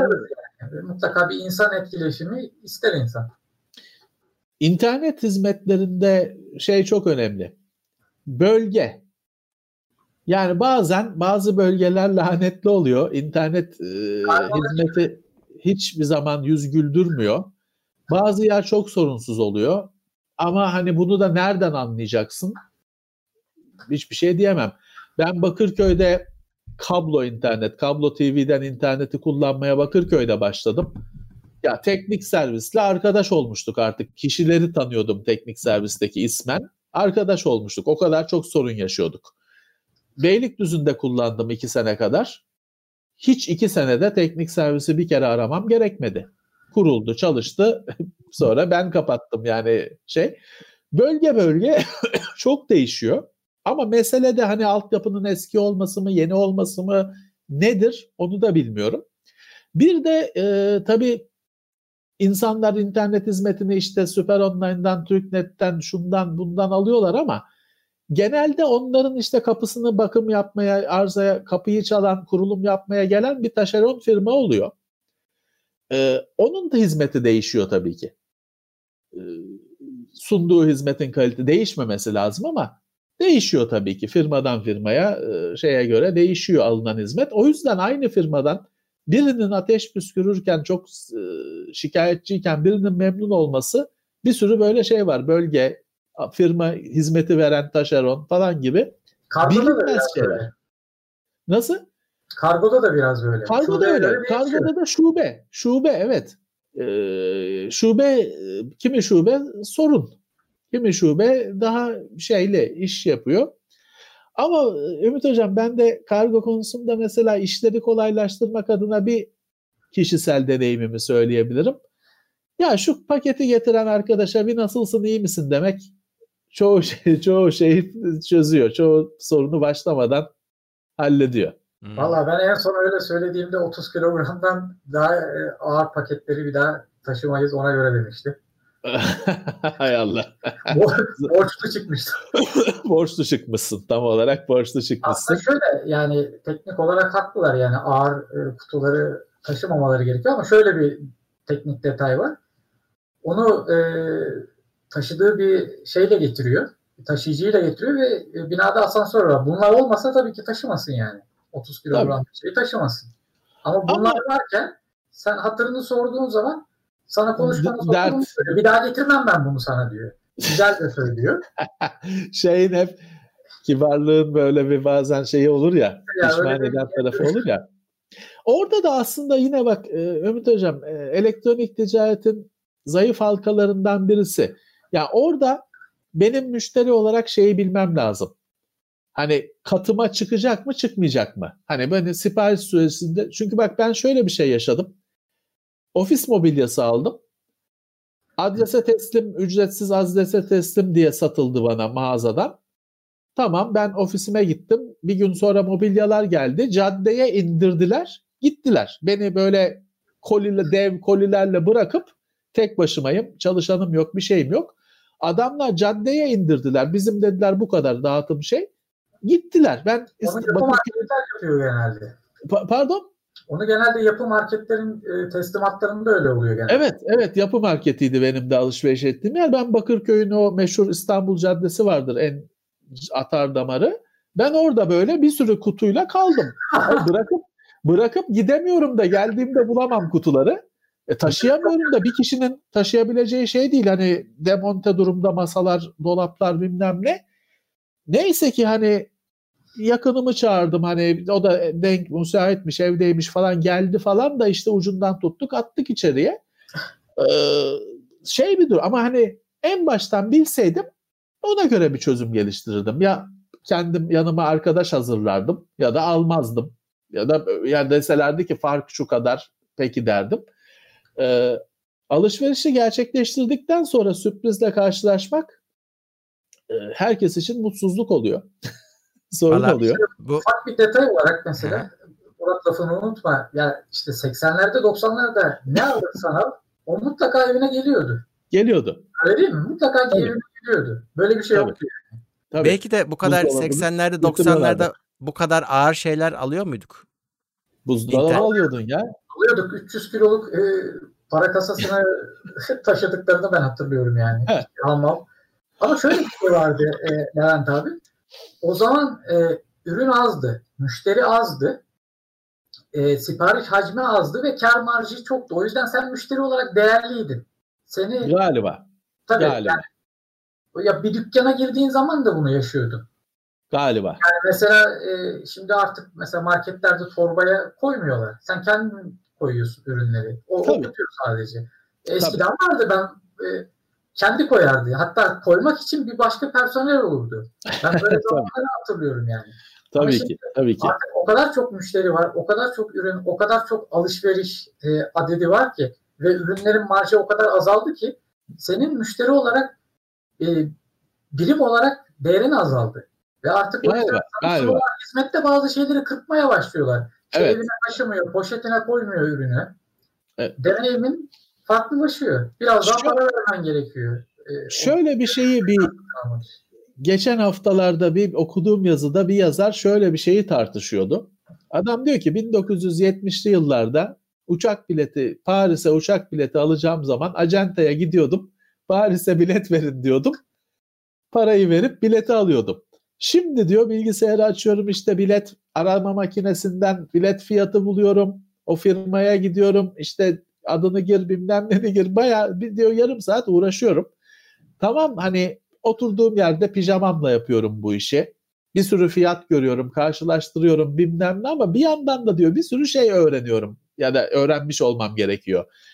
Eskiden diyor gidiyordum belki daha fazla ödüyordum ama ver bilet al biletini ver parasını bitti. hani şeyde miyiz diye tartışıyordu adam. Karda, karda mıyız? İyi miyiz yoksa şeyde miyiz? Daha mı kötüye gidiyoruz? bir şey benim de. Değil mi?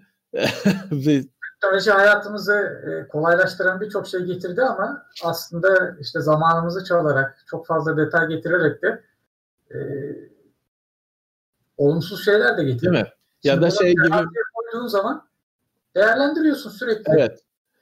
Ee, şey gibi galiba Ümit Hocam. Şimdi e, 80'li yıllarda 90'lı yılların belki başında mesainin kaçta bittiğini biliyordun. Mesai bitiyordu, işten çıkıp evine geliyordun. Şimdi mesai bizim gibi böyle teknolojiyle falan ilgili bir insan için hiç bitmiyor ki. Net değil şeyi. Gecenin bilmem kaçında bir anda bir mesaj geliyor. Intel bilmem kimi satın aldı. Sen ona bakıyorsun. O iş aslında keyfimden bakmıyorum. O da bir iş. Ee, şey ya da işte kolaylıkla şimdi biz Murat buna gülecektir. Biz e, bayram olur, bilmem ne olur. Firma bana ürün gönderir. Siz bayramda bakarsınız buna diye. Ya ben de bayramda oturup işte televizyonda dansöz seyretmek bilmem ne istiyorum kardeşim. Bayramsa bana da bayram. Firma ürün gönderir der ki bayramdan sonra alacağım. Hmm. Bayramda bakın. Yani ne, ne de münasebet ya. Bayramsa bende de ben de kurban keseceğim. Bana da bayram. Ee, adam rahatlıkla şey diyor ya da işte şey diyor rahatlıkla hani akşam bakarsın diyor. Ya ne akşam ben de dizi işte Deli Yürek mi ne var dizi onu seyredeceğim ben de. Tekerlekle yuvarlanıyorlar ya onu seyredeceğim. Çukur abi o çukur. Hani ha, adam rahatlıkla şey diyor akşam bakarsın diyor yarın sabah atarsın diyor. E bakmayacağım ya. Bak şukuru seyredeceğim. Bakmayacağım. Nerede net değil. Hani şeyimiz e, karda mıyız? Ha tamam evde pijamayla işte donla çalışıyorum. Rahatım. Ya rahatsın da şey gitti. Orada işinin ne zaman başladığını yani. he, ne zaman aslında daha çok çalışıyorsun. Hmm.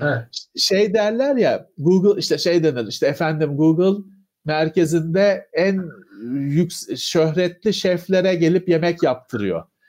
Ama başka işte duş var bilmem ne var. Ama başka adam diyor ki abi o şey için var. Adam evine gitmesin diye var. Duş var yok lüks Altın yemek var falan. istiyorlar ona yani. Orada kalmak için evet. ortamı iyileştiriyor. Orada, orada çalışsın. evine icabında hiç gitmesin. Duş da verelim. Yatakhane de yapalım. Bilmem ne yapalım. Ama adamın ne oldu mesaisi 18 saat. Farkında. Evet, o şöyle bir olay. E, Üçüncü Dalga diye bir kitap var. Alvin Toffler'ın. Adını duydum sadece. E, 1980 yılında yazmış bu kitabı. Orada e, insanlık tarihini üç farklı e, evreye ayırıyor. İşte tarım devrimi, endüstri sanayi devrimi ve teknoloji devrimi. Şimdi diyor ki bu sanayi devrimi sırasında işte bu evden işe, işten eve gitme durumu var. İş yerin belli, mesai saatin belli, kitle iletişim araçları standart. İşte aynı neredeyse gazeteleri okuyorsun, aynı radyo, aynı televizyonu, aynı şeyleri biliyorsun. Bunlar bizim Doğru. işte 80'lerde, 90'larda yaşadığımız şeyler. Tabii. Aile yapısı belli, çekirdek aile. Şimdi bu teknoloji devrimiyle beraber işte bu belirsizlik dediğimiz şey doğuyor. Mesai saatin belli değil, evin işinde oluyor aynı zamanda. Evle iş arasındaki kavram birbirine giriyor. Zaman kavramı ortadan kalkıyor. Aile kavramı değişiyor. Bütün bu standartlar değiştiği için e, bizim gibi böyle o sanayi devrimiyle hayatının yarısını geçirmiş olan insanlara da böyle bir e, işte tepkisellik, bir e, direnç oluşuyor. Biz o yüzden şaşırıyoruz. Doğru, doğru. 2000'lerde doğmuş nesil için e, bu biraz daha farklı algılanabilir. Galiba, galiba normali Sonra o gelecek. Hani normali o gelecek ona demek ki işte yetişmeyen ofiste yetişmeyen raporu evde tamamlamak normal gelecek. Ama işte ben orada şey düşünüyorum. Ulan hani fazla mesai bu ücretsiz. Şey var hani e, firma sana laptop veriyor. Hey ne güzel ama laptop veriyor ama ondan sonra da şey demeye başlıyor. Ha o yazılar yetişmediyse akşam evde yazarsın demeye başlıyor. hani aslında çok güzel bir zoka yutmuş durumdasın. Bir yandan da işte artık günümüzün şeyi de bu. Gerçeği de bu. Evet, Yapacak ufaktan şey yok. kapatalım mı? Ee, 11'i geçtik bile. O iyi olmuş. İyi olmuş. İyi zaman geçmiş. Peki. Peki bir e, sormak istedikleri özel bir yorumları şey varsa takipçilerimizin. Pek şey yok. Bakıyorum da e, artık toparlayabiliriz. Cuma, Cuma günü yine Cuma günü yine birlikteyiz. Evet, teknoloji gündemiyle. Ee, ben son bir şey söyleyeyim. Tabii ee, ki. Salgının başlamasından itibaren işte bilim orkla ilgili olsun, benim bir de minimalizmle ilgili bir tarafım var. Ee, tamam. O olsun, başka konular olsun. Böyle çok sayıda işte böyle e, görüntülü e, görüşme teklifi geldi, yayına çıkma teklifi geldi. Ben böyle kendimi bugüne kadar yazılı olarak genelde ifade ettiğim için çok alışık değilim böyle. Özellikle canlı yayına çıkma ve böyle e, topluluk karşısında konuşma gibi çok alışık değilim. Çok istekli de olmadım. O onu kırmış olduk bugün. Bu bir ilk evet. oldu. O yüzden Önemli. teşekkür ediyorum yani Levent abi seni kıramadım. harika harika. Harika bir e, iyi olmuş. iyi olmuş. İyi, iyi oldu.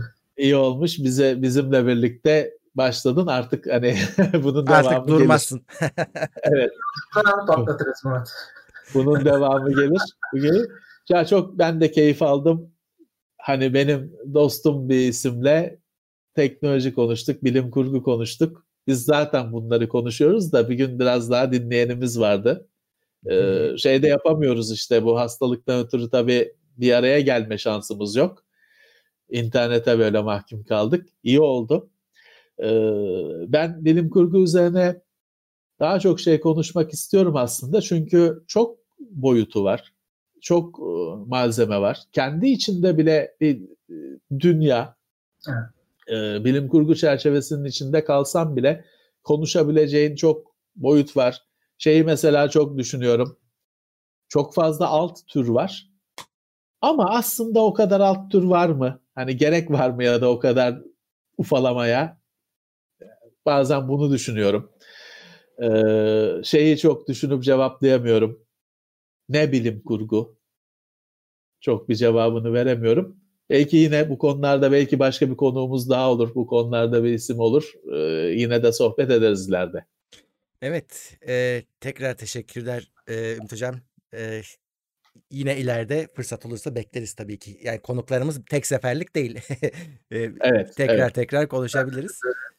E, Dediği gibi Levent abinin Cuma yine buradayız canlı yayında 21'de gündem değerlendirmesiyle. Bu videonun da podcast'te birkaç saat içinde iTunes'ta, Spotify'da her yerde olur. Dinleyebilirsiniz. Kaçıranlar dinleyebilirler. Bir sonraki bölümde görüşmek üzere diyoruz. Görüşmek üzere. İyi akşamlar.